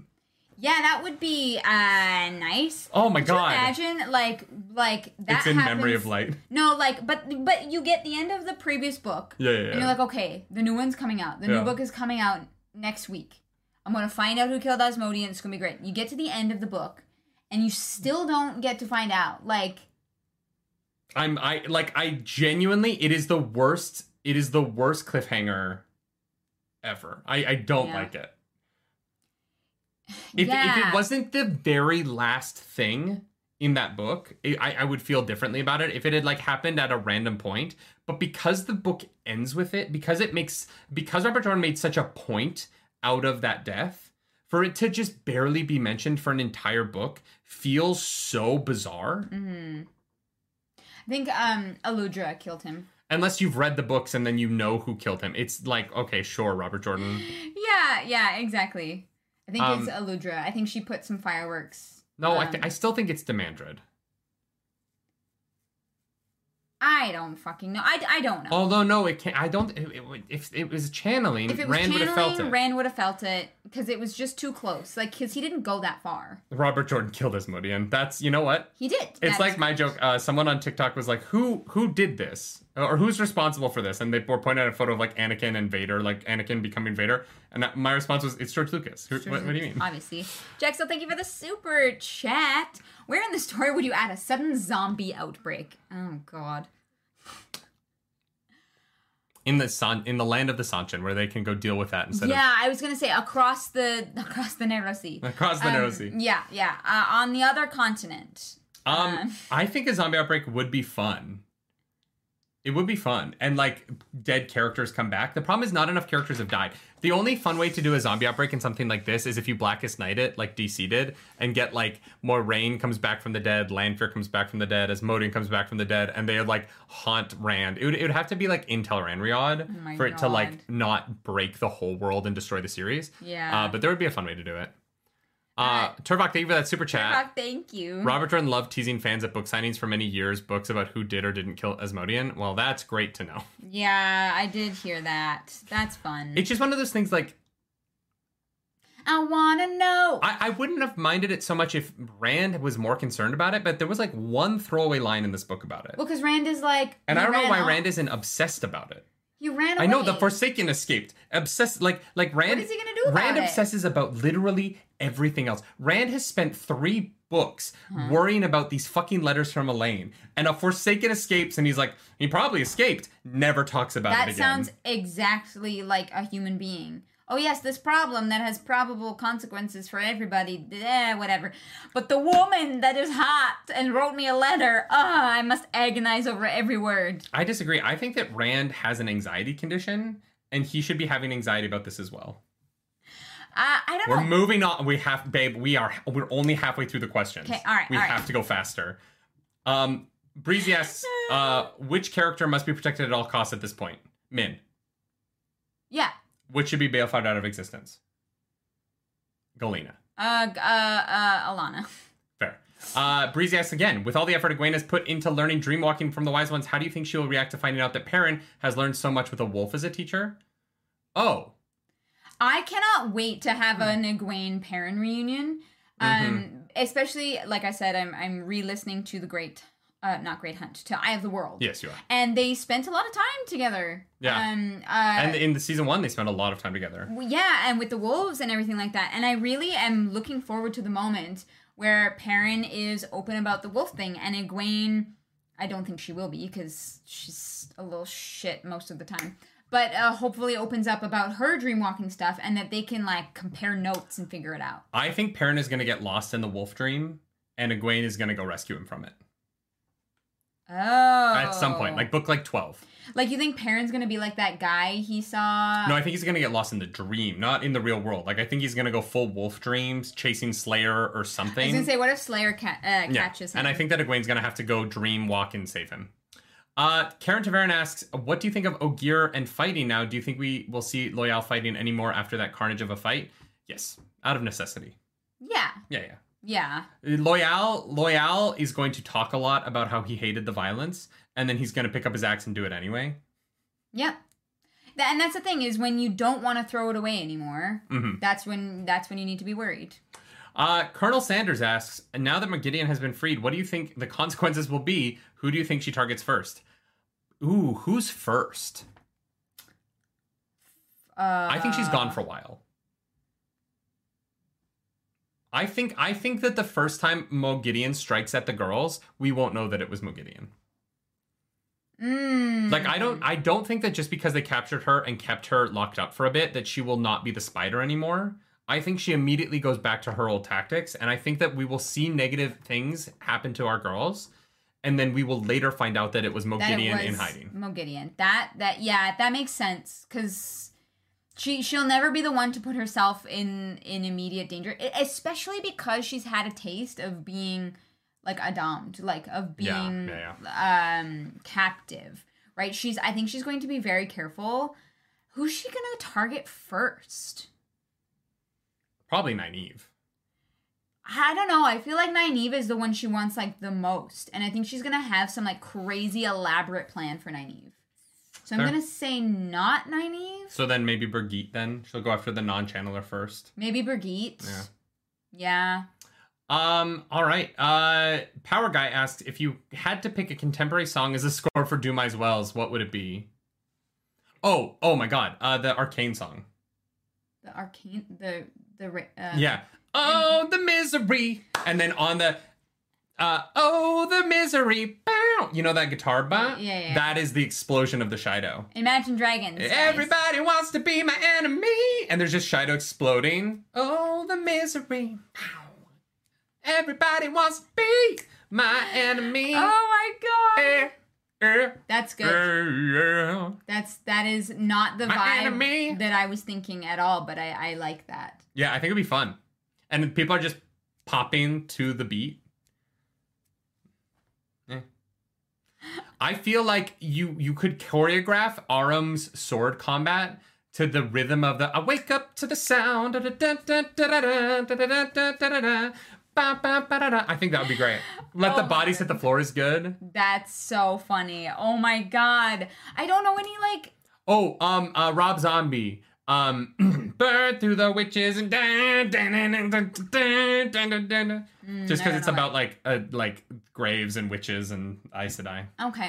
Yeah. Trying to think. I don't listen to music.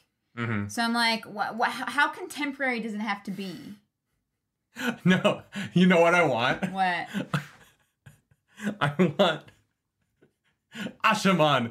Kill, and then it just needle drops in Miley Cyrus. I came in like a wrecking ball, and you watch the rolling ring of fire killing all of these Shido as you just hear Miley Cyrus. I never hit so hard before. It's raining men. Hallelujah. We didn't start the fire would be fun. It's a little too topical though. It's a little too real world. Oh, 99 red balloons. You know when it kicks into gear and it's like 99 bitch nits gone as you watch like people just popping like red balloons. Oh my God! Blood. No. 99 red balloons. Okay. Next question is Sharon Scout says, how different is spoiler Calliope's imprisonment in the Sandman versus that of Gideon, apart from the fact that Gideon is a bad person? They're both imprisoned and tortured for ideas, and that one is for personal gain, and the other is for the greater good. I think that the difference is that the choices for Nynaeve and Elaine are imprison her or kill her, and the choices for Rory are imprison her or don't be a bad person and let her go. But Calliope isn't like going to murder anybody, and Gideon wants to help the apocalypse happen. Yeah. So they're different. Now, granted, I'm not advocating for imprisoning women. I want to be very clear. No. But you're right. But the situations are different. With Mo Gideon, they don't have... Because if they let Mo Gideon go, Mo Gideon's just going to come back, is going to hurt people. If I had been in their situation, I would have cut her head off, personally. Because now that she's free, she's going to be an even bigger problem. I don't live in a fantasy world where people have superpowers, and so I don't have to worry about that. Yeah. Truly. But they're very different in the sense that Mogideon is a terrible person who they cannot afford to allow to go free, mm-hmm. right? Matthew Huff in the chat actually asks, who's the stronger dreamer in the end, Perrin or Egwene? I think Egwene, because she can channel, so she has an extra toolkit in Telaren-Riad. Yeah, I don't really know about this whole, like, strengths in Telaren-Riad. I don't really know what that means. And Perrin doesn't seem to, like, be able to influence the dream as much as Egwene can. Egwene can, like, change her clothes and shit. Yeah, change her clothes. She can bounce around. Perrin she can always find seems people's to be naked. Dreams. Yeah, Perrin just chills out. I think Perrin's just hanging dong in the dream world. So, although, honestly, if Egwene saw that, if she came up on Perrin, he's just hanging dong, I think she would be so distracted he would win that fight. Yeah. She'd be like, oh my god, that's a trunk. Yeah. It'd be like that TikTok. Whose horse is that? Smithis asks, why do you think Dumai's Wells is so well known in both the Wheel of Time community and the fantasy community? Ooh, it manages to be gory and like disgustingly violent without being written in a way that makes it obliquely adult and inaccessible for younger audience. And so it's the level of gore that is mixed with a PG-13 quality of writing. Yeah.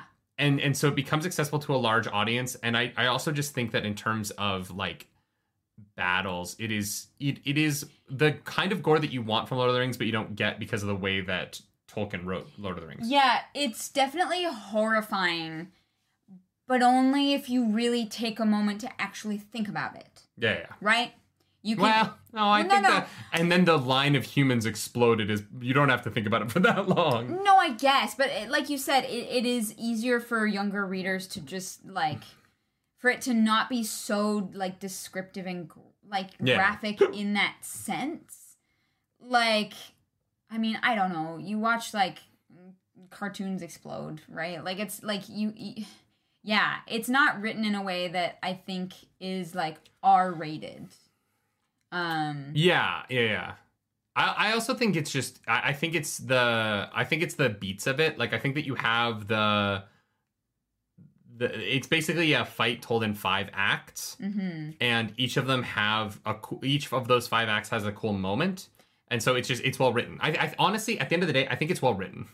And so it's iconic because it's well done. Yeah, and the scale of it, right? Like yeah, and it's big enough to warrant it. It's big enough, and we know Robert Jordan is really good at writing battle scenes. Like, mm-hmm. he just gets it. Yeah. Whereas, you know, there's a lot of, like, war stuff that you can read in other books that is maybe just not as good, right? He knows what he's doing. Also, and I will say this, marketing is great. And the battle at Dumai's Wells... sounds cool. Yeah. It's easily accessible, right? Oh my god, something happened at Dumai's Wells. Whereas like the Battle of Emmons Field, it sounds a little normal world. Okay. Like the Battle of Emmons Field could be a battle that took place in World War II. The Battle of Dumai's Wells sounds like a dope fantasy thing. It's like Helm's Deep, right? Yeah. Like all of the battles that I feel like you remember always have like a really cool-ass name. Yeah. They also the Battle of Blackwater lines. From Game of Thrones, right? Like the name of that battle is cool. Having those iconic lines where people can really be like, whoa, like at a moment, right? You know, even if the overall thing is well written, well thought out, all of that, having those individual moments that you can remember makes such a big difference because it's really hard, especially on your first time reading a thing, to remember all of it. But Ashaman kill, so easy. Having moments like that you can pull out to be like, what is I think makes a world of difference. Yeah. Yeah. So Silent Miss asks, which character would you follow under their leadership into battle as a citizen? Min. I do what Min says. Min. Most of the wise ones. I'll do anything for Min. Honestly, I would... Soralea could make me do anything. If I had to, like, be in battle, like, if I had to fight, Matt... He's the lucky motherfucker. Like, oh, Swan. Swan? Yeah, if I met Swan, I'd probably be like, especially if it was the actress, I'd be like, yeah, what do you need me to do? Whatever you want. I'll do it. Yeah. That's fine. Chi_Ent asks, what is the most impressive achievement in Lord of Chaos? Rand getting Aes Sedai to swear fealty, Ashaman trouncing the Aiel in battle, Nynaeve curing Stilling and Gentiling, Egwene becoming Amarylline Seat or other. Actually, this goes back to the what is the biggest twist. Nynaeve figuring out the cure for Stilling and Gentiling. I think that's the biggest twist in the book so far. biggest twist? Yeah, that's the craziest, like, oh my, that's possible moment that, oh, yeah, like, I didn't think would ever be possible. I thought that was, like, a hard line, much like that you can't cure death. That being a line that they crossed back over was a surprise to me. I thought that Nynaeve would cure it, yeah. I think the most impressive achievement there is Nynaeve, because Egwene doesn't do anything to become Amaryllin Seat. True. Rand getting the Aes Sedai Sword of Fealty is because he has 200 Ashaman there, and the Ashaman trouncing the Aiel is like people with magic fighting people who don't have magic. Yeah. It's like when Rand says that he's not going to get into a sword fight with What's-His-Face because it would be like fighting a child. Yeah. So I think that Nynaeve is the most impressive of those four things because of the fact that it's one person accomplishing a task that was deemed impossible, mm-hmm, whereas the other three are like either a group achievement or like Egwene doesn't become Amaryllin Seat. A bunch of people think that they can manipulate her, and so they make her Amaryllin Seat. There is a fifth option, which is other, and I have to say, I find it very impressive, mm-hmm, that Galena managed to capture Rand. That was so lucky, though. That's what I mean. Yeah. That I was like, oh, wow, this is how we're doing this. Okay. Like, that one to me, I was like, you got lucky. You had some good planning as well. Mm-hmm. And, like, there was a lot of manipulation there and, like, sneaky, underhanded stuff that I was, like, earned in a sense. Obviously, it's bad. Yeah. But, like, I think that they earned it, right? They went there with a plan and, like, they were aided a little bit by luck, especially with the whole, like, traveling thing. But, yeah, they really got what they wanted in that moment. All right, we have a couple of... Wheel of Time fan edit asks, which Forsaken are you most looking forward to seeing more of, from, and why? Demandred. Demandred is the one I'm most curious in because he seems to be the one at the top. He seems to be the one at the top, and he also seems to be the one that we know the least information about. Also, I like that he wins in this book, I guess. Yeah. Like, he goes to the Lord of Chaos, he's like, didn't I do great? And the Dark Lord is like, yeah. So, like, that's interesting to me. I like a villain that, like, is competent. And it seems like Demandred is competent. Oh, and is it Semirhage that's in the White Tower? Yeah, I was going to say Semirhage is one that I think is just super fascinating because she's like, I don't care about being the nipples. I'm just, I like to be here. I also think that, like, being pleasured to death sounds fun, so... No, does not sound fun. I'm down for that. No. If I'm gonna die, I would like to die orgasming. I guess if you're gonna die... Like, if I had to choose, I would rather have, like, just came, like, 17 times in a row. Sounds exhausting. It sounds better than dying of, like, prostate cancer. I guess. All the men in my family, like... It took my grandfather, like, 10 years to die of prostate cancer. That shit was miserable. I guess. I would rather just have some woman be like, all the orgasms, and then I'm like, done, you know? All Death right. by snoo. James Ross gets it. Mm-hmm. We have a couple of Bedbond Balefires here. Stormdy asks, Lanfear, Mogideon, or Graendal? Balefire Mogideon. Don't trust her. Nah. She's also just kind of like... doesn't really have a spine. Yeah, Balefire Mogideon, mm-hmm, guys. Balefire Mogideon. I would bond Lanfear because you know if you bed her, she's gonna come after you and bond you anyway. Or she'll, like, kill any woman you sleep with after her. Well, exactly, and it would just kind of, like, avoid all of that nonsense. So yeah, I would bond Lanfear and bed Semirhage. For the experience of it. Yeah, I think that's the right... that is correct. That is correct. So, wait, no, this was Graendal, not Semirhage. Semirhage is the next one.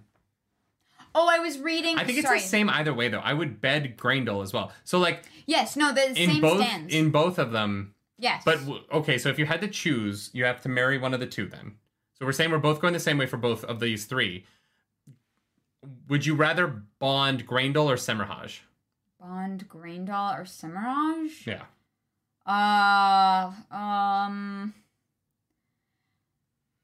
Semirhage, just because she doesn't really seem to be, like, one to use compulsion stuff. If I was with Graendal, I would be like, is this me? I don't know. See, I'm going Semirhage because that woman's a doctor. She's gonna have a good job. I can be her stay-at-home husband. she's going to make money. You know what I mean? Like, yeah, she's got a career. Course. Of course. Greyndall wants to, like, be, like, a stripper in the circus. And, like, that's fun for a bit. But when you were talking, we're talking marriage here. Of course. You marry a fucking doctor. And then you go to, like, the Maldives on vacation and shit. That sounds great. Of course. Yeah. Tamines. Thank you so much for Thank you for the super chat. Super chat. When and how will we see Ship Captain again? I think in this next book, I think in Ebou Dar. Because the Sanshin are going to be there. Yeah, I think we're going to see him... bent over, giving us a new definition of peg leg with Yin in behind him. No, I think, yeah, I agree with you. I think he's going to end up in Ebou Dar with the girls. He's going to be like, I did be dropping off that Adam in the ocean, and they did be coming aboard me ship and taking the Adam, and I'm so sorry, Nynaeve and Elaine. You nailed it. Yeah. And we'll see again and being like, oh, he do be doing things. Oh, God damn it. I keep doing that thing. I'm talking. No, yeah. I'm starting to, yeah. Yeah. His big shoulders have made me talk like him. Leak 825 asks, Rand set up a university to preserve knowledge. What one technology would you bring back from the Age of Legends? And what technology do you think would be invented, developed further on in the series? I think that steam engines, I think they're going to build a train. Yeah, that's literally the one that I was thinking of as well. But what thing would you put into there from the Age of Legends? Electricity. Yeah, that's fair. Yeah. Or like, you know, I want the like, show wings. I want the helicopters. Those are cool. And here's the first thing. The first thing that was plumbing. Plumbing. Oh, please, please get rid of chamber pots and bedpans and all that stuff. Just God, I love toilets. Toilets are great. That would be the one thing that I would bless onto Rantland. Toilets. Yeah. Cole Sanders asks, Colonel Sanders, now you've seen some of how the White Tower politics work. Does the deposing of Swan in secret make more sense? Does it change your opinion of the deposing? No, it still doesn't make sense. It's dumb. It's so... like, the fact that how all that went down makes no sense. Yeah, I'm still iffy on that. Yeah, I don't like it. Yeah. Just because I've seen more of it, but, like, y'all, you know, I don't like the Aes Sedai politics. Yeah. I'm not a fan. They're kind of nonsense, but I think... But they're written in a way that you're like, oh, yeah, this sucks. And I see how... Everybody is fucked because of it. Stormdy asks, which villain do you hate the most right now? What do you hope becomes of them? Right now, probably Galena. Do I hate the most? Yeah, Galena. Galena, yeah. Yeah. What do you hope becomes of them? Like I said, Stilled and farming in Emmonsfield. Yeah. Yeah. Turvok asks, now that you have listened to a good chapter of the audiobook, oh no, not farming in Emmonsfield, working for Days Kongar in Emmonsfield. I think that should be her punishment. She should be stilled and have to be Days Kongar's assistant for the rest of her life. Yeah. Now, and then, like, her punishment is that she has to help heal other people. But also she has to deal with Days Kongar. So, like, it's, like, literally her worst nightmare. Yeah. Mm-hmm. Yeah. Now that you've listened to a good chapter of the audiobook, what do you think of the voice acting during Dumai's Wells and Epilogue? I think the voice acting great. They're great. I think the way they pronounce words sometimes drives me crazy. Yeah. I hate Tarvalin. Yeah, I agree with that. Tarvalin sounds fantasy. Tarvalin sounds like something like my southern relatives would name a child. Okay. Oh yeah, that one's Tarvalin Bradley. My aunt named her son Bradley, and their last name is Bradley. I have a cousin whose name is Bradley. And Bradley, I'm sorry to call you out like this, but you know, we've talked about it since we were kids. His name is Bradley. Like, it's the least creative. Him and his brother Tarvalin down there, like, yeah. Mm-hmm. Sorry, Bradley. He's not gonna watch this. Yeah, no, the voice acting. That would involve him having to read. Top tier. Wow. You know what? You said it, not me. What do you think of the development? Oh my God. This one's from Breezy. What do you think of the development of the Black Tower and the final appearance of the Ashaman? You saw a reaction to it. It's the best part of the book. It was fantastic. I freaked out. I was so excited to see the Ashaman show up, Breezy. Yeah. Blue asks, how do you think Egwene and Aleda will respond to Aes Sedai kneeling to the dragon?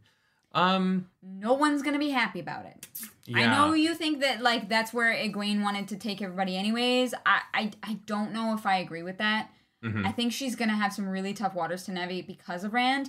And because Rand now, like... Rand doesn't trust her and now doesn't trust her more because she's an Aes Sedai and what he went through. They're going to have a terrible time. Yeah. I wonder, actually, the moment where Rand goes mad from... Was it from Egwene's I can't help. I have no idea. Her accepted thing. Where, okay. When Rand was like, I never would have guessed that. When Rand was like dying under the rubble, mm-hmm. I think that they are not gonna be on good terms for a while, and that is gonna bring them together. Okay. That they are going That's to fair. Have to work together in that moment while like Caemlyn is falling all around them. That's fair. Yeah. I could see that. That makes sense. Yeah. Oh, and also I think that Aleda's gonna throw a fit and she's gonna become a nightmare. She's already a nightmare, but she's gonna become worse. Jordakan says, with the return of the daughter of the nine moons spoken of in the epilogue, what are your predictions for who she is, what her role is, and how her story is tied to Matt's story, short and or long term? I think she's a Sanchen princess. She's a Sanchen, yeah. Who might be the one that we met, but might not be. I don't know. I wonder if she's like a princess or if she's like I mean, not exactly like royalty, but is like a almost religious figure. Because like the daughter of the nine moons, like the nine moons sounds like a very like spiritual, religious thing. Sure. And so I wonder if it's going to be more that as opposed to being because it's not the Empress, right? We know that the Sanchen have like has the Empress, and so the daughter of the nine moons, like I don't know how a princess works in the hierarchy of having like an emperor and empress. That's usually their daughter. Is it usually called a princess? I thought it was like a queen and a princess. Well, no, I'm not saying that like it's a. I'm not saying it's going to be a literal Sanchen princess. I'm saying that within like the structure of the Sanchen, she'll be the princess. Yeah.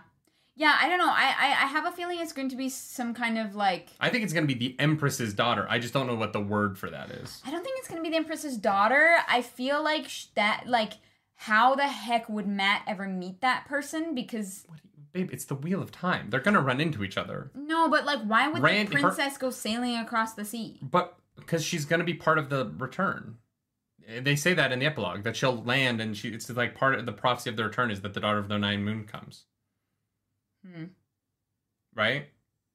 But also, Matt's best friend is the king of, like, 5 countries.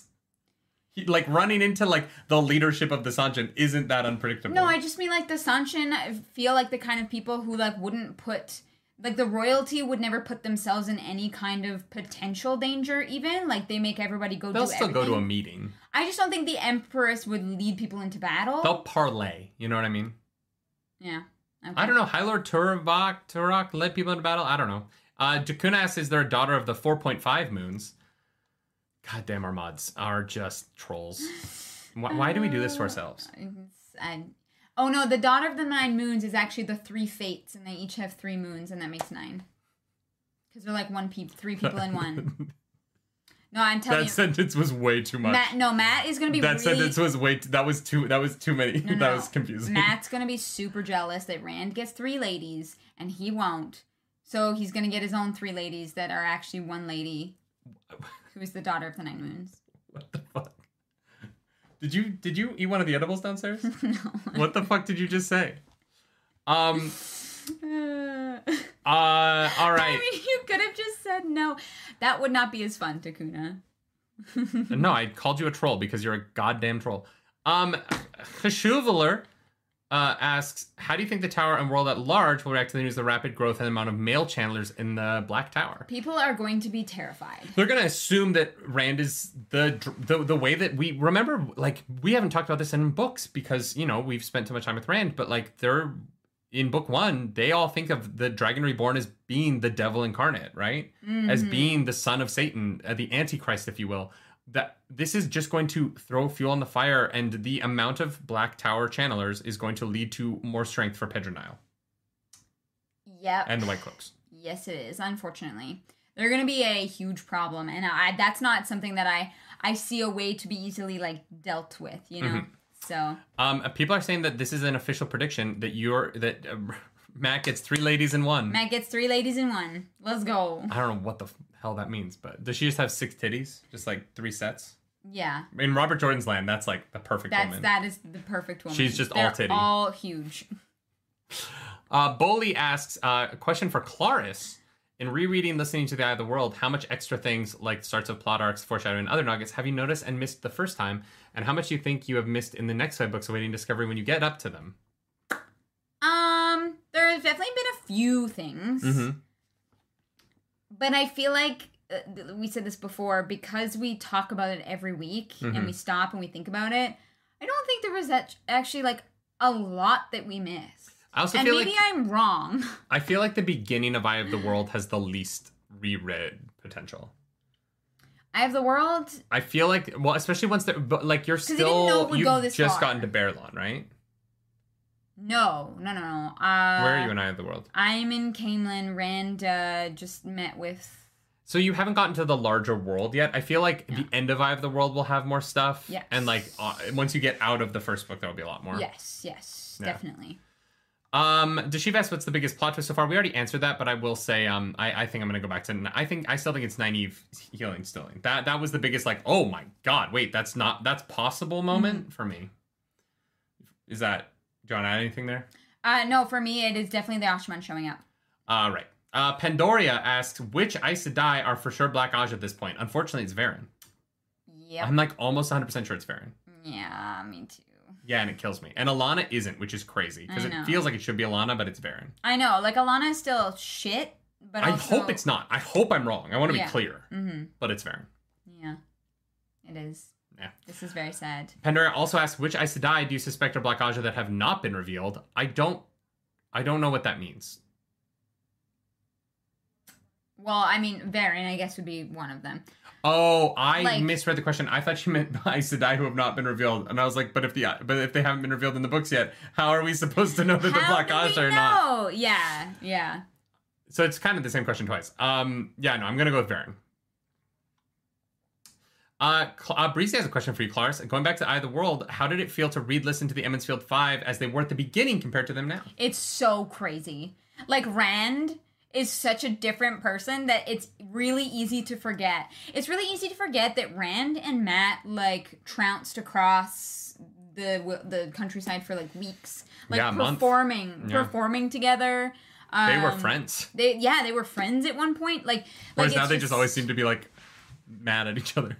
Well, yeah. Rand doesn't have, like, friends, right? He cares about people for sure, but he doesn't have friends, except really in Min, and it's really sad to see. Yeah. That is, I think, the hardest part, is that it's just that Rand makes me sad, mostly, because I see where it started and where it went to, and Matt is also very different. Obviously, we've talked about he had a bit of a reset, his character, which is interesting.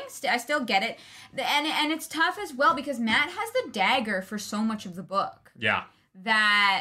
That is what influences him as well. Yeah, I agree. Yeah, it's weird. Guys, I'm telling you, it's weird. Breezy asks, how do you think Moraine would have reacted to Rand offering amnesty and starting a school for men who can channel? I think she would have recommended it. I don't know if she would have recommended it, but I think she would have seen the necessity for it. I don't know. I think she would have been on board. Here's the thing. I think that if you had... someone like Moraine overseeing the school, as well as Rand, she has a lot of experience with the power, not obviously with Sidene. Yeah. So I keep getting them backwards. But, like, she can at least be there to see what Tame is teaching, and Rand is like, make them into weapons, but Moraine can take that, I think, to a level where they're not just, like, brute force. There's actually, like, finesse there and a sense of, like, culture in the Ashaman. Yeah. And I think that Moraine actually would have been a really positive influence for that school. I agree. But I think she would have been on board. Yes, yeah. I don't think she would have suggested it, but I think she would have been like, I understand why. Oh, sure, yeah. Colonel Sanders asks, now that you've seen Rand break through a shield and the info received from the girls, does channeling make sense to you now? No. Some, I mean, the channeling. I'm fine with it, but, like, it doesn't. It's not a hard magic system. It is a very soft magic system. Well, and it's one of those things where we saw specifically the shielding and the breaking of the shields, which I actually thought was great. I would love more of how the weaves work and how they are destroyed. Like, that was really cool. The fact that it's, when it's soft, you can't do it. When it's hard, you can, it's a thing that you can actually literally break. Mm-hmm. Rad. I hope we get a little bit more of that kind of explanation from future magic weaves, because I thought it was rad. I understand it as much as I understand the magic in Harry Potter at this point. Where I'm like, sure, that you can do that. Why not? I understood it up until the healing of the stilling. And then at that point, I was like, okay, so people are going to do things, and I'm going to be okay with that. What? No, what do you mean? We've talked about the magic forever. Been like, it doesn't really have like a structure to it, but... I know, but before I was unhappy with that, but I've been pretty consistently like, explain it more. And then they explained it a bit more, and I heard the explanation and went, that doesn't really make any sense, but sure, I'm down. Okay, I don't know. One of the things about the power that does not make sense to me is the burnout idea, because I don't have any concept for what anything costs. And so the idea of when you burn out, I'm like, okay. When you burn out, yeah, it is completely individual. It is up to the narrative. Yeah. The magic is story driven, which I'm fine with because I like the story, and I wouldn't be fine with if I didn't like the story. And that's how I feel about it. It's really fun. And like the magic is fun to use. I like the way the characters use it, but like I don't understand when people are linking and when they aren't. Like, is the six of them holding him a link, or is it not a link? Wouldn't it be better if it was a link rather than six individual things? But if it was a link, wouldn't there all of the points always be soft? Why would there be 6 points if it was a link? Like, there's a lot of questions that I have that I'm also kind of like, it's never going to get explained. Don't worry about it. Move on. And I think that for the Aes Sedai as well, a lot of it, they don't know either, right? They say they don't know why they have to have 6, but that's just always what's been done, and so they do it. And they don't know why they can't tie off the weaves. They have no idea, but that's just how people have done it and what they've been told. What do you mean they can tie off the weaves? That's them going hard. Yes, but they've been told not to, right? Yeah, that's because why once they're hard, they can... pop them up. But they don't know that. Right. Is what I'm saying. Like, they've been told this nebulous, this is how you have to do it, and they don't know why. Like, they're just following instructions. Right? Okay. Skeptical Mario asks, we don't know what a Golem is, but what do you think it is? I think it is Robert Patrick from Terminator 2. Because he can, like, get under the door. So I think that it is just Robert Patrick from Terminator 2. It is a T-1000. It's actually, a golem is actually a cat, because cats can, like, flatten themselves and fit in the tiniest, weirdest spaces. And you're like, how? You have bones, don't you? But they manage to do it anyways. Have you ever seen a cat just wiggle itself under a door? No. It's crazy. They have skulls, though. Like, there would be a minimum size. What? I'm not wrong. No, I'm just saying that, like, cats are fucking weird like that. They can fit in, like, absurdly tiny cracks. And you're like, that doesn't seem possible. How did you do this? So it is either a T-1000 or it's a cat. Yeah, one of the two. Katsarita says, how much time has passed since they left Emmons Field? How much time passed in The Lord of Chaos? How much time do you think the rest of the books will cover? People keep asking us that question. I don't know. It's really hard to tell at this point. Because, like, I don't know. I don't know. That's my answer. I don't know. A decade? This book could have been 5 years long. It could have been 25 minutes. There's no weather, so there's no, like, seasons anymore. So I don't know. I think it's like 5 months in this book. I think it's like 5 months. But I don't know. No, because it's supposed to be... Because we get to Christmas.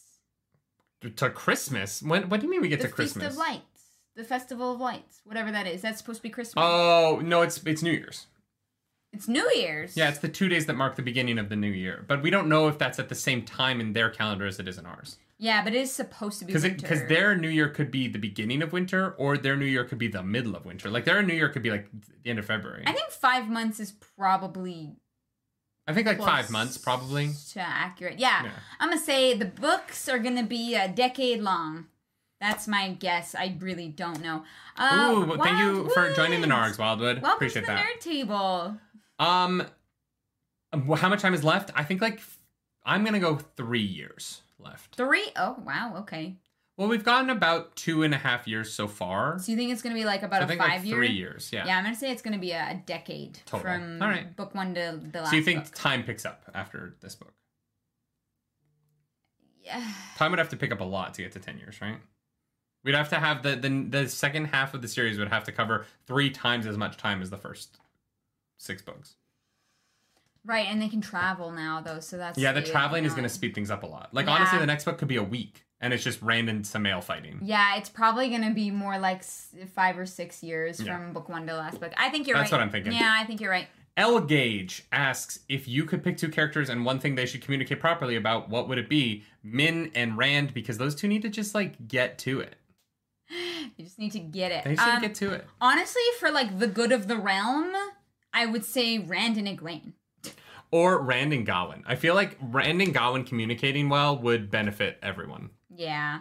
But I think that Rand and Gawain would be like a benefit of Rand and Egwene also communicating. No, I've got it. What? Morghese and Rand. Because if Rand knows that Morghese is alive, so many problems are solved. Yeah.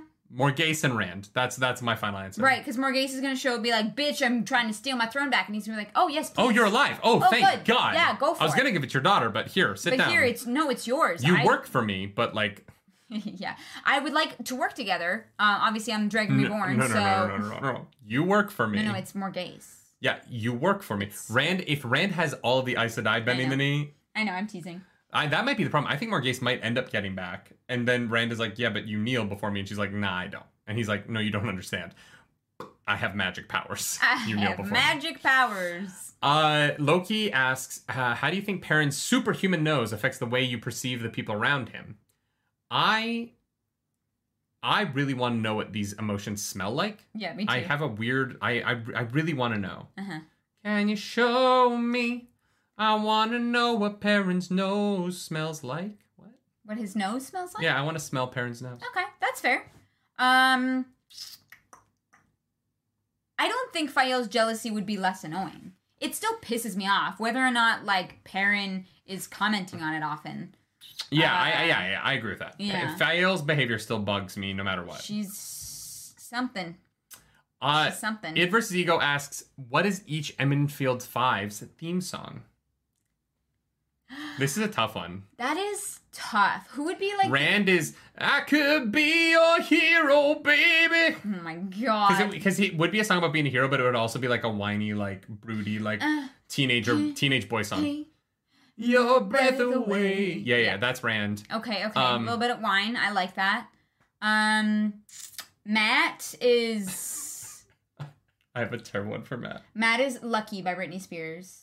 I was going to say it's the Nickelback song. Which one? This is how you remind me of what I really am. Not like you to say sorry. I was waiting on a different story. These 5 words in my head scream, are we having fun? Yeah. Oh, my God. That is Matt's theme song. That's Matt's theme song. Mm-hmm. Perrin is Who Let the Dogs Out.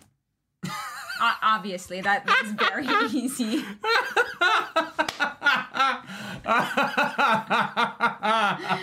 Right? Oh my God, that is so funny.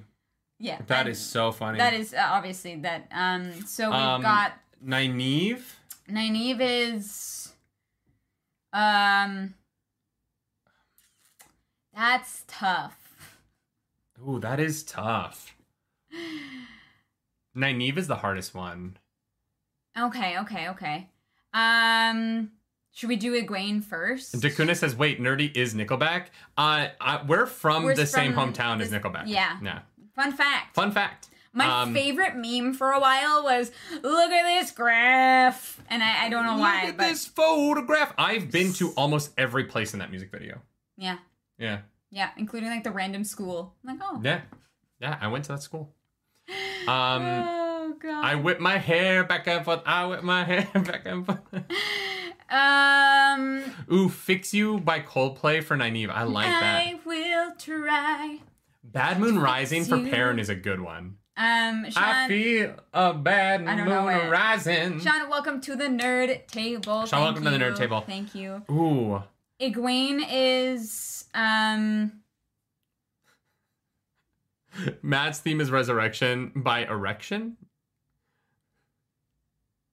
Resurrection by Erection. I need to listen to that. I don't know that. What is that? Oh, my God. James, I hear the holding out for a hero, but I feel like Nynaeve isn't holding out for a hero.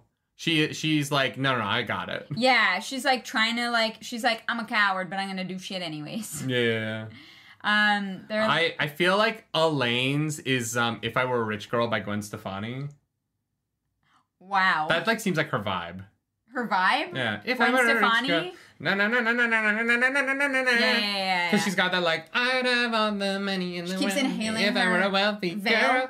Yeah, because Gwen Stefani was super fucking rich when she wrote that song. And that is the Elaine's vibe where she's like, oh my gosh. If I were a rich girl. And they're like, you're like the queen. And she's like, yeah, but I'm not like that rich. And you're like, yes, you are. This doesn't make any sense. No, yes, you are. All right, we have to move on. We need one for Egwene. We need one for Egwene. One, at least. Something about, I don't know, being queen. She's not queen, but she's the Amaryllis.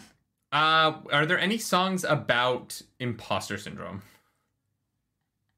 Or like something like I feel like Egwene book one before they leave is Tangled. When Will My Life Begin? That yes, When Will My Life Begin is very funny. But Egwene gets raised to the Amaryllis seat, and it's Shania Twain's "Man, I Feel Like a Woman." No, that with Nynaeve and Elaine. No. She's like, I raised these three to be Aes Sedai, and she goes from being like a girl to a woman overnight. No, that is Belthamel's theme song. Sorry, wait. Halima's like, yes. Man, I feel like a woman. Yeah, that is I'm going out tonight. I'm feeling alright. Gonna let it all hang out. It's funny too because she like is like in this female body and she's like slutting it up with all the men. Yeah. Oh my god, that is so funny. Yes.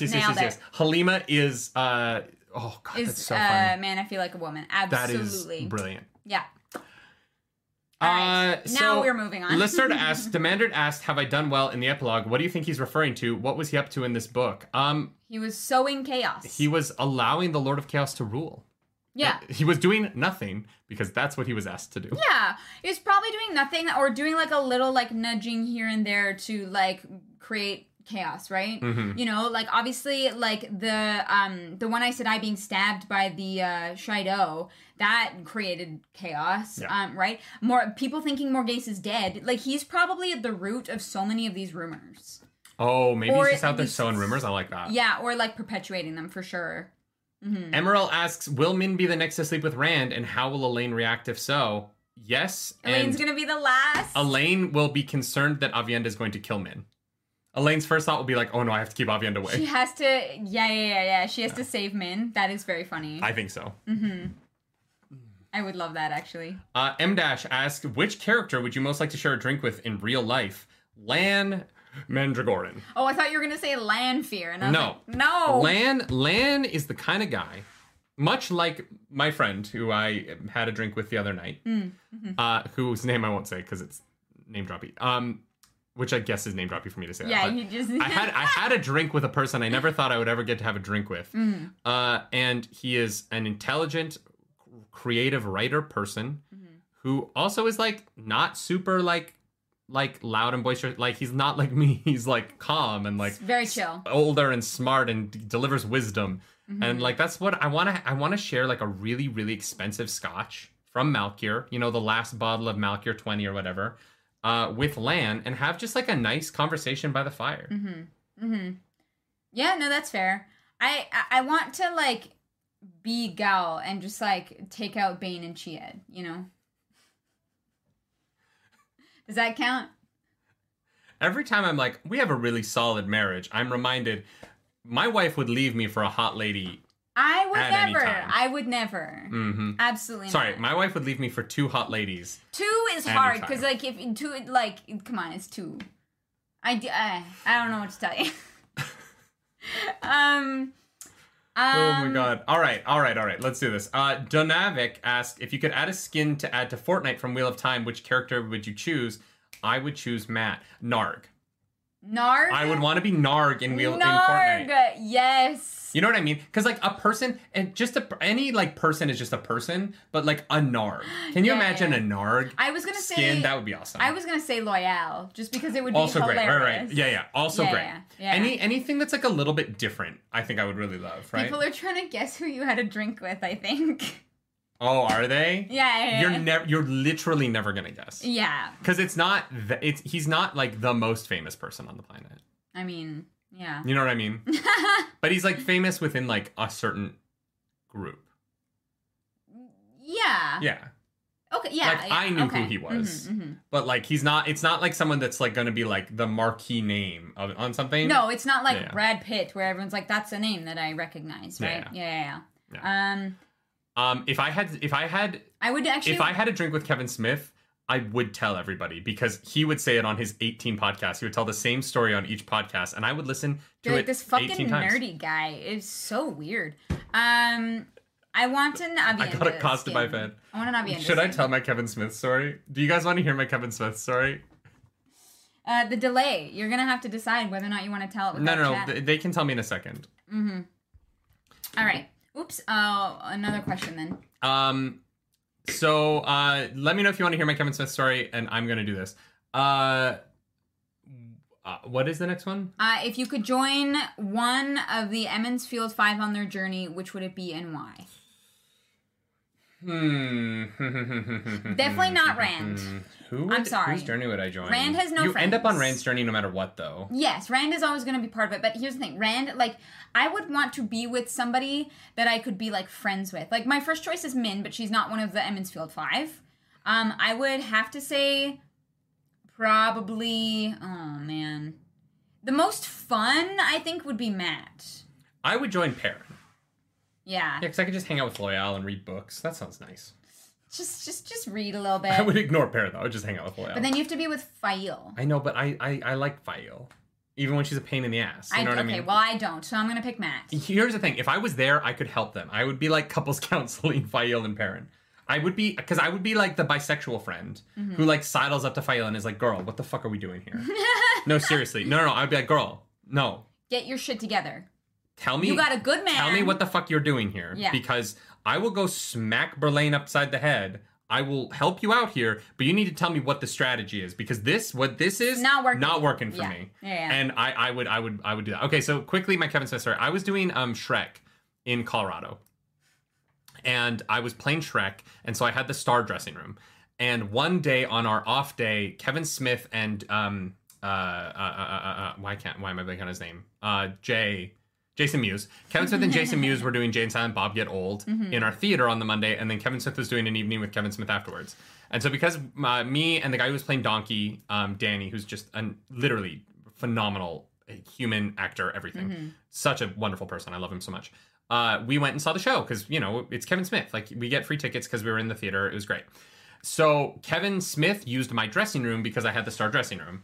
And we saw the show. It was great. We didn't get to meet him because apparently he got too high, which, whatever.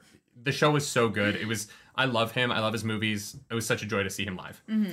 So the next day I show up to the theater and I go into my dressing room and there's like trimmings of beard hair all over like my like station in my dressing room. And I'm looking at it and I go up to like the owner of the theater and I was like, what happened last night? Like someone like trimmed their beard in my dressing room. And he was like, that's weird. The only person in your dressing room last night was Kevin Smith. And so I tweeted at Kevin Smith and I was like, hey, Kevin, it's Shrek. I think that you trimmed your beard in my dressing room and you didn't clean up after yourself. And he liked the tweet. He just liked it. He's like, eh. So I had to clean up Kevin Smith's beard hair. Wow. That's Did you sell it on eBay? No, I know. Somebody would have bought it though. Yeah. What a guy. But yeah, that's my Kevin Smith story. Fisocan asks, do you think the book would have worked better structurally if Robert Jordan would have put everything after Egwene was raised Amerlin, from Matt arriving to the journey to Ebou Dar to the next book, to give that storyline more of a climactic feeling? Yes, I do. 100%. I feel like the book should have ended with Egwene becoming Amerlin's seat and raising Nynaeve and Elaine. Yeah. I think you're right. I think it just would have, I just think it would have structurally worked better for me. Did you keep it? No, I threw it in the garbage. I don't tiny crochet. I grabbed a paper towel and I pushed it into the garbage. It took me 2 seconds to clean up. Like, I didn't really give a shit. I wasn't mad. Like, whatever. No, it was just funny. And it was that they were like, he was too high to like meet people the night before that I was like, oh, he probably was just so stoned that he like didn't realize. Yeah. Mm-hmm. I'm not mad at him. It's a funny story to me. I don't care. Like, whatever. You're like, now I get to tell this story. I still, like, he was in Toronto with his movie Clerk. I went and saw it. I'm not, like, mad at Kevin Smith, you guys. I love his movies. I'm very excited for Clerks 3. There's no bad blood there. Right, over the beer. He trees. Does not remember it anyway, so it doesn't matter. But, I'm sure. Well, if he was too high to clean up his beard hair, I doubt he was high enough to remember liking my tweet about it. I don't think so. But if I can, I do think that it would have worked better to end with Egwene being raised, just for the narrative of that book, but whatever. Yeah, the one thing that's tough about that, though, is we talked about how, like, the first half of a lot of the girls' like storylines is, like, kind of not great. Mm-hmm. Especially the last two books. And so I don't know, like, would you have, like, filled out more of their stuff with something? Or would you just have had their stuff only in the last part of the book? You could have cut 200 pages out of The Lord of Chaos. Yeah. That book was so fucking long. Yeah, probably. You could have cut... you could have just cut so much of The Lord of Chaos. Yeah. No, okay, you're right. You know what I mean? Granted, it would have had to move into other books, but... Yeah. Yeah. Toot Towns says, Dumai's Wells was a victory for Rand, but was it really a victory for the light against the shadow? None of the factions involved at Dumai's Wells are openly on the side of shadow. Okay. The forces of light are now more fractured than ever. Rand and his factions are now clearly at odds with both the White Tower and Saldaea. Demandred and the Dark One seem pleased with the outcome. Yeah. Let the Lord of Chaos rule. Okay. Yeah, it is a win for the light against the shadow, because at the beginning of the chapter, Galena, who is a dark friend, had Rand in a box. Yes, maybe not openly a dark friend. Oh, like Rand breaking out of the box and being free is definitely a win. Dumai's Wells is a win, because at the beginning of the chapter, mm-hmm. the leader of the dark friends in the White Tower, who isn't Semmerhage, has Rand in a box and is torturing him, and at the end she doesn't. That is a win for the light against the shadow, because in the other situation, Rand goes to the Elaida and is captured forever. And how do you get him out of the tower? And then the 13th they do the control spell, right. And then Galena, the dark friend, has Rand under a control spell forever and controls his brain. Yes, like there is, and Semmerhage is there, who could have tortured Rand forever with her Forsaken magic. It is a win for the light against the shadow because Rand is in a box being tortured and then he isn't. Yeah. Okay. It would be like, is the cemetery with Cedric Diggory really a victory because Cedric Diggory dies? And I'm like, yes, but there's a point where Harry Potter is bound to a coffin or to a headstone. And then at the end of the chapter, he's back with his friends. Yes. Yeah. Lots of people died and no, it's... Not like the forces of good are, are all fine and dandy, but Rand not being under the control of Elaida is a good thing. Definitely a good thing. Whether or not Galena is publicly a dark friend, we know that she's a dark friend. Yeah. Mm-hmm. Dragon Snacks asks, is the voice of Lutheran in Rand's head real or is it madness? This is the last question. So we did it in under 2.5 hours. Crushed. Let's go. It's real. Is the voice of Luz Theron Telamon. I am more convinced than ever that Luz Theron Telamon is going to be a physical character at some point in the series. Do you think he comes back with the horn? Matt comes and blows the horn and it just like pulls Luz Theron out of Rand and that's how the taint is healed. That was so cool. What? That would be rad. If Matt blowing the horn of Valir tears Rand into two people, that would be so... I would love it. I mean, that would be horrifying, but, like... Yeah, because, like, Luz Theron is... Oh, I would love that so much. Like, don't want to say, like, a hero, but, like... Because, you know, he fucked up. But, like, he is a person that I feel like is bound to the wheel. Mm-hmm. Right? Yeah. Throw that prediction in the prediction box. That would be the coolest way to do it. Yeah. If the horn draws Luz Theron Telamon out of Rand into the real world because it needs a hero, and then holding out for hero plays, and it's like, where have all the good men gone, and where are all the gods? And Luz Theron Telamon is just bouncing around the battlefield, smacking Samael. Aina. I'm so sorry, Elena. Here's the thing, though. I think that if Lucerne were to ever get out of Rand and be his own person, he would do what Moiraine was worried Lan would do, and he would go fight until he died.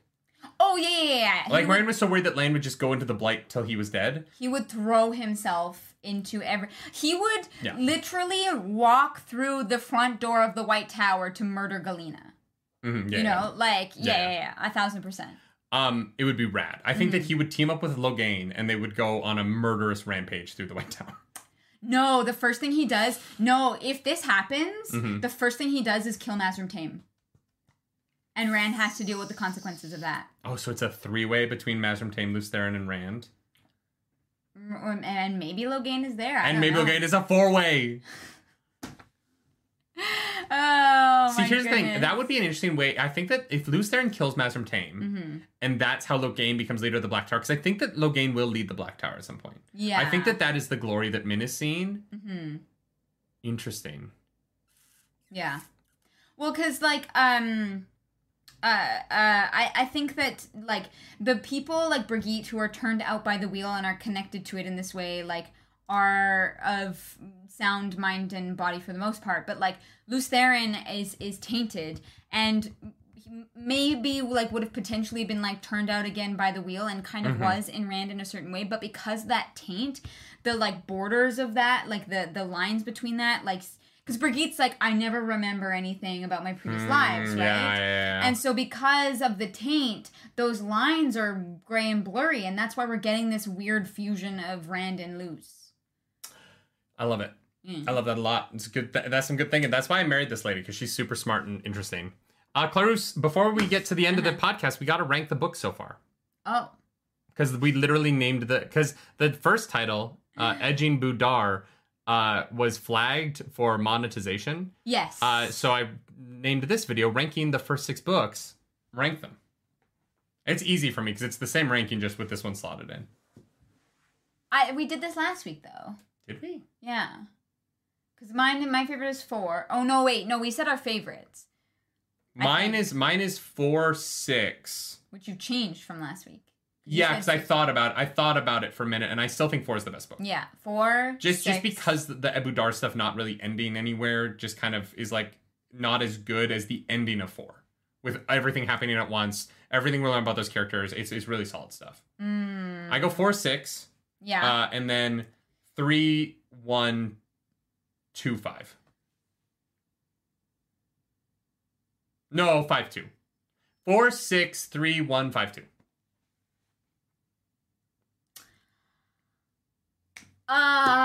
That's tough. I don't know. Yeah. 5, 6 for sure. Sorry, 4 and 6. Definitely. 4, 6. I don't know. This is really hard. I love watching you panic. I don't like it. This is why we did Claire's Makes Up the News for so long. The same run as him. 4, 6. So it's 4, 6. 6, 3. 1, 5, 2. Yeah. Which is tough. I actually don't know. I don't know, though, because there's great stuff in 5. Guys, here's the thing. The problem is they're all good. There's stuff in 5 that... it's ranking... Like, I don't dislike a single book. Yeah. There's things I dislike in 2, and there's things I dislike in 5. Yeah. Right? Yeah. Like, as much as I love all... I think the Rand stuff is some of the best in book 5, but I think the Nynaeve Elaine stuff in book 5 just isn't my favorite. Yeah. Right? Oh, for sure. And so that the balance of 5 is low because I love half of the book 1,000%, and there's some stuff in it that just isn't my favorite. The problem is as well, like, I'm going to have to go back and figure out which what things happen in which book because it's all blurring together in my brain right now. Yeah, it's a lot. There's some chat about how there were some questions asked in the Discord that didn't get asked today. Sorry about that. Our mods determine what is spoilery in those questions. Yep. So before we go into the questions tab, they go through with a fine-toothed comb. Yeah. And they comb the desert, as they say in one of our favorite movies, Spaceballs. It's a good movie. Yeah. So for next book, we will do the same thing again for our full book recap, where you can drop questions in that channel. And that won't open until a few weeks. That'll be weeks away. So yeah. Oh, yeah. And according to Monkey, a lot of questions get deleted as duplicates as well. Right. So yes. Be the first to ask the question, and then we might answer. Yeah. If someone else did ask it, then there is that. Like we just don't want to say the same thing 6 times. So, obviously, yeah. I think anyone who's listened to a podcast before can tell we're getting to the end of the podcast. So now's a good time to mention that this podcast is brought to you by Audible. Mm-hmm. Audible is where dead trees go to protest the fact that they were cut down and turned into books by telling you to use electricity, which also harms a different part of the environment, to listen to books. Audible. Okay. Wow, that I didn't like any of that. Audible's a great service where you can download, I think there's like 180,000 different books on there. Or only? Like over 180,000 books on Audible. Only? What? An audiobook is like 40 hours. How are you going to get through 180,000 books? Unless it's a novelette, then it's not 40 hours. What's a novelette? It's like a small novel. Do you mean a novella? Maybe. No, you just add et on the end and it makes it smaller. Unless it's a novelette. Go to audibletrial.com/nerdynightly to get your free novelette. What's your favorite novelette, Claire Ruse? What novelette should they go download? I've never read one, so... You've never read a novelette? Well, apparently they don't exist. If you want a good novella, I think some people consider Carrie by Stephen King to be a novella because it is a shorter book, but it is excellent. Okay. And it's quite worth it. And I've heard there's a pretty good audiobook of it. So go listen to that at audibletrial.com/nerdynightly. Go over to our Fourth Wall store to buy a beanie because you gotta be a ciswaya mommy. Ciswaya mommy! Winter is coming, and it is time for you to be a ciswaya mommy with the beanie of the dragon from our Fourth Wall store. It is time for the big segment at the end of each book. It's harder at the end of a book than it is week to week. What is your high and your low? This is what we did at my whole book dinner table as a kid, so that the family would stay close. We'd celebrate our highs. We'd commiserate over our lows. We go her high, my low, her low, my high, so that we can compliment sandwich this biche. What's your high of the book? My high is the high that I did. Both my high and my low are actually from the last section of this book, which is fun. My high is still that moment with Sulan. When she comes back. Mm-hmm. When she's like, you know what, I'm done with this shit. Get my cat and sword. Yeah, and she like starts like yelling at people with her hands. Yeah, it's great. I love it. I'm going to go with my low for the entire novel. Mm-hmm. The whole book? Yeah. The whole book? The whole dang thing. The sequence with the Aes Sedai after Egwene becomes the Amerlin, where they're all being convinced of things, but Robert Jordan didn't set up what their opinions were first, so I just didn't really understand what they were being convinced away from.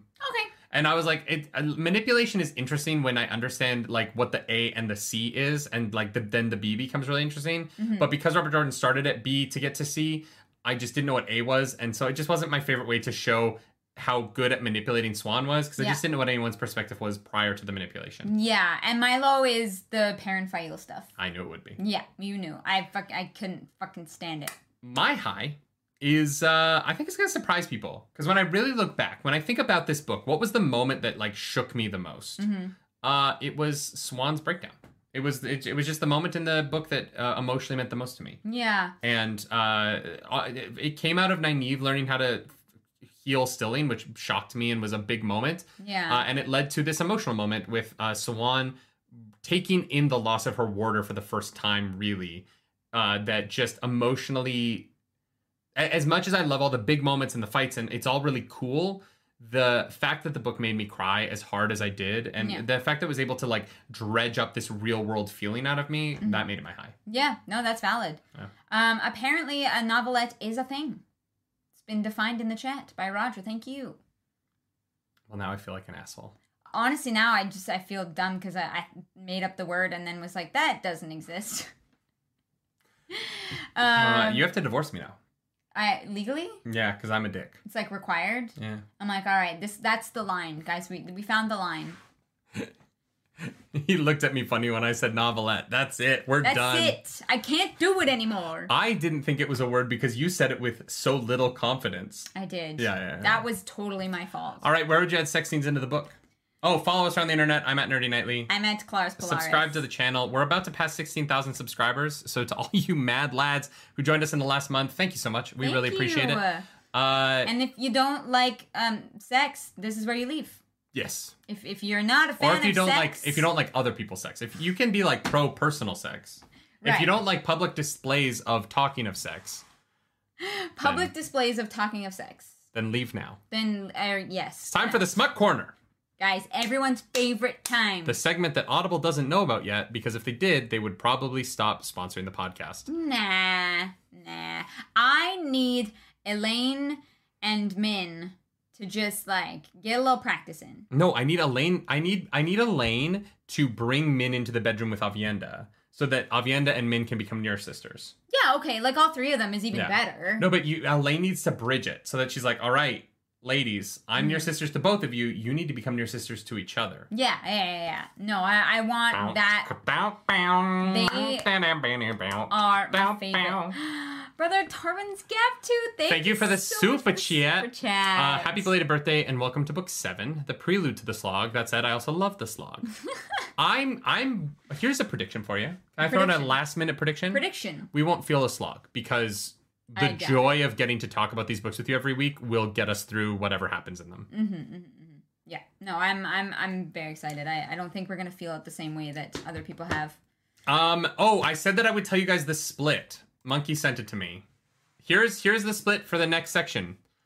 Week 1, prologue to chapter 8. Week 2, chapter 9 to chapter 18. Week 3, chapter 19 to chapter 31, and week 4, chapter 32 to the end. There's only 4 splits this book, guys. Yeah. Remember that. Let's check out what the beginning of the next book is. Should we read the first? The Wheel of Time turns, and there's no beginnings, and there's no ends. You know what I'm going to do? I'm going to start by... We're going to look at how long the prologue of the next book is. Oh my god, 100 pages, at least. The prologue of A Crown of Swords is 48 pages.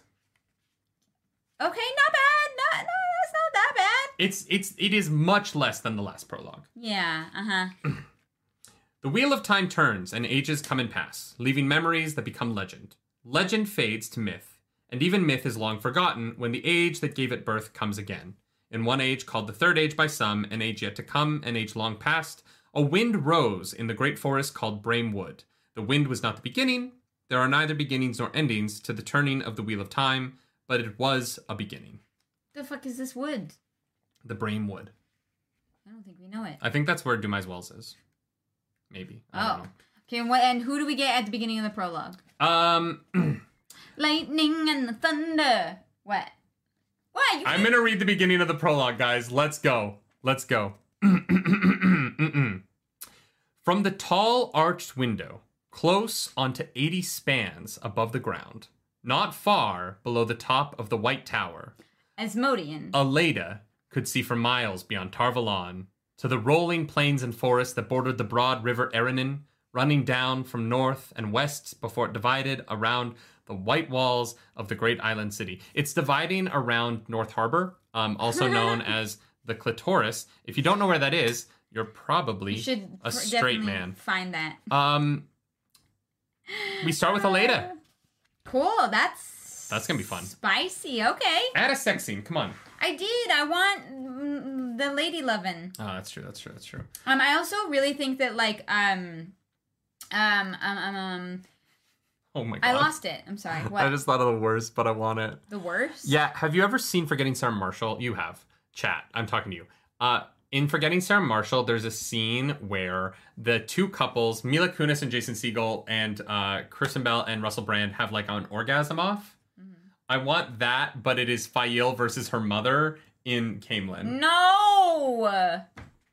They're trying to outdo each other with their husbands. In the other room. Yeah. They can, like, hear each other through the wall. And they're trying to, like, out-noise each other while they're having sex. And both Davram and Perrin are on their backs just looking up at their wives going, what are you doing? Oh Why are we doing this? Oh, my God. Ultimate Smut Corner. That's what I want. I hate it. You're the worst. That's what I want. I want the orgasm off, Rafe. Keep it in the family. Sorry, I'm thinking incest stuff because House of the Dragon is up, which means you can go over to our House of the Dragon reaction. Episode 2 is live, and it's doing really well. So thank you to everyone who watched that already. I'm going to drop the link to that in the chat, and then we're going to get out of here because it is 8 billion degrees in this room right now. Yes. And I am uncomfortable. It is very toasty, but thank you guys for joining us. I'm sorry that today was a mess because we started late because internet, all that fun stuff. But please go click that video, give it a like, let it run in the background, comment for the algorithm gods. You know how to sacrifice properly. And as always, do something nerdy tonight. Thank you to our mods.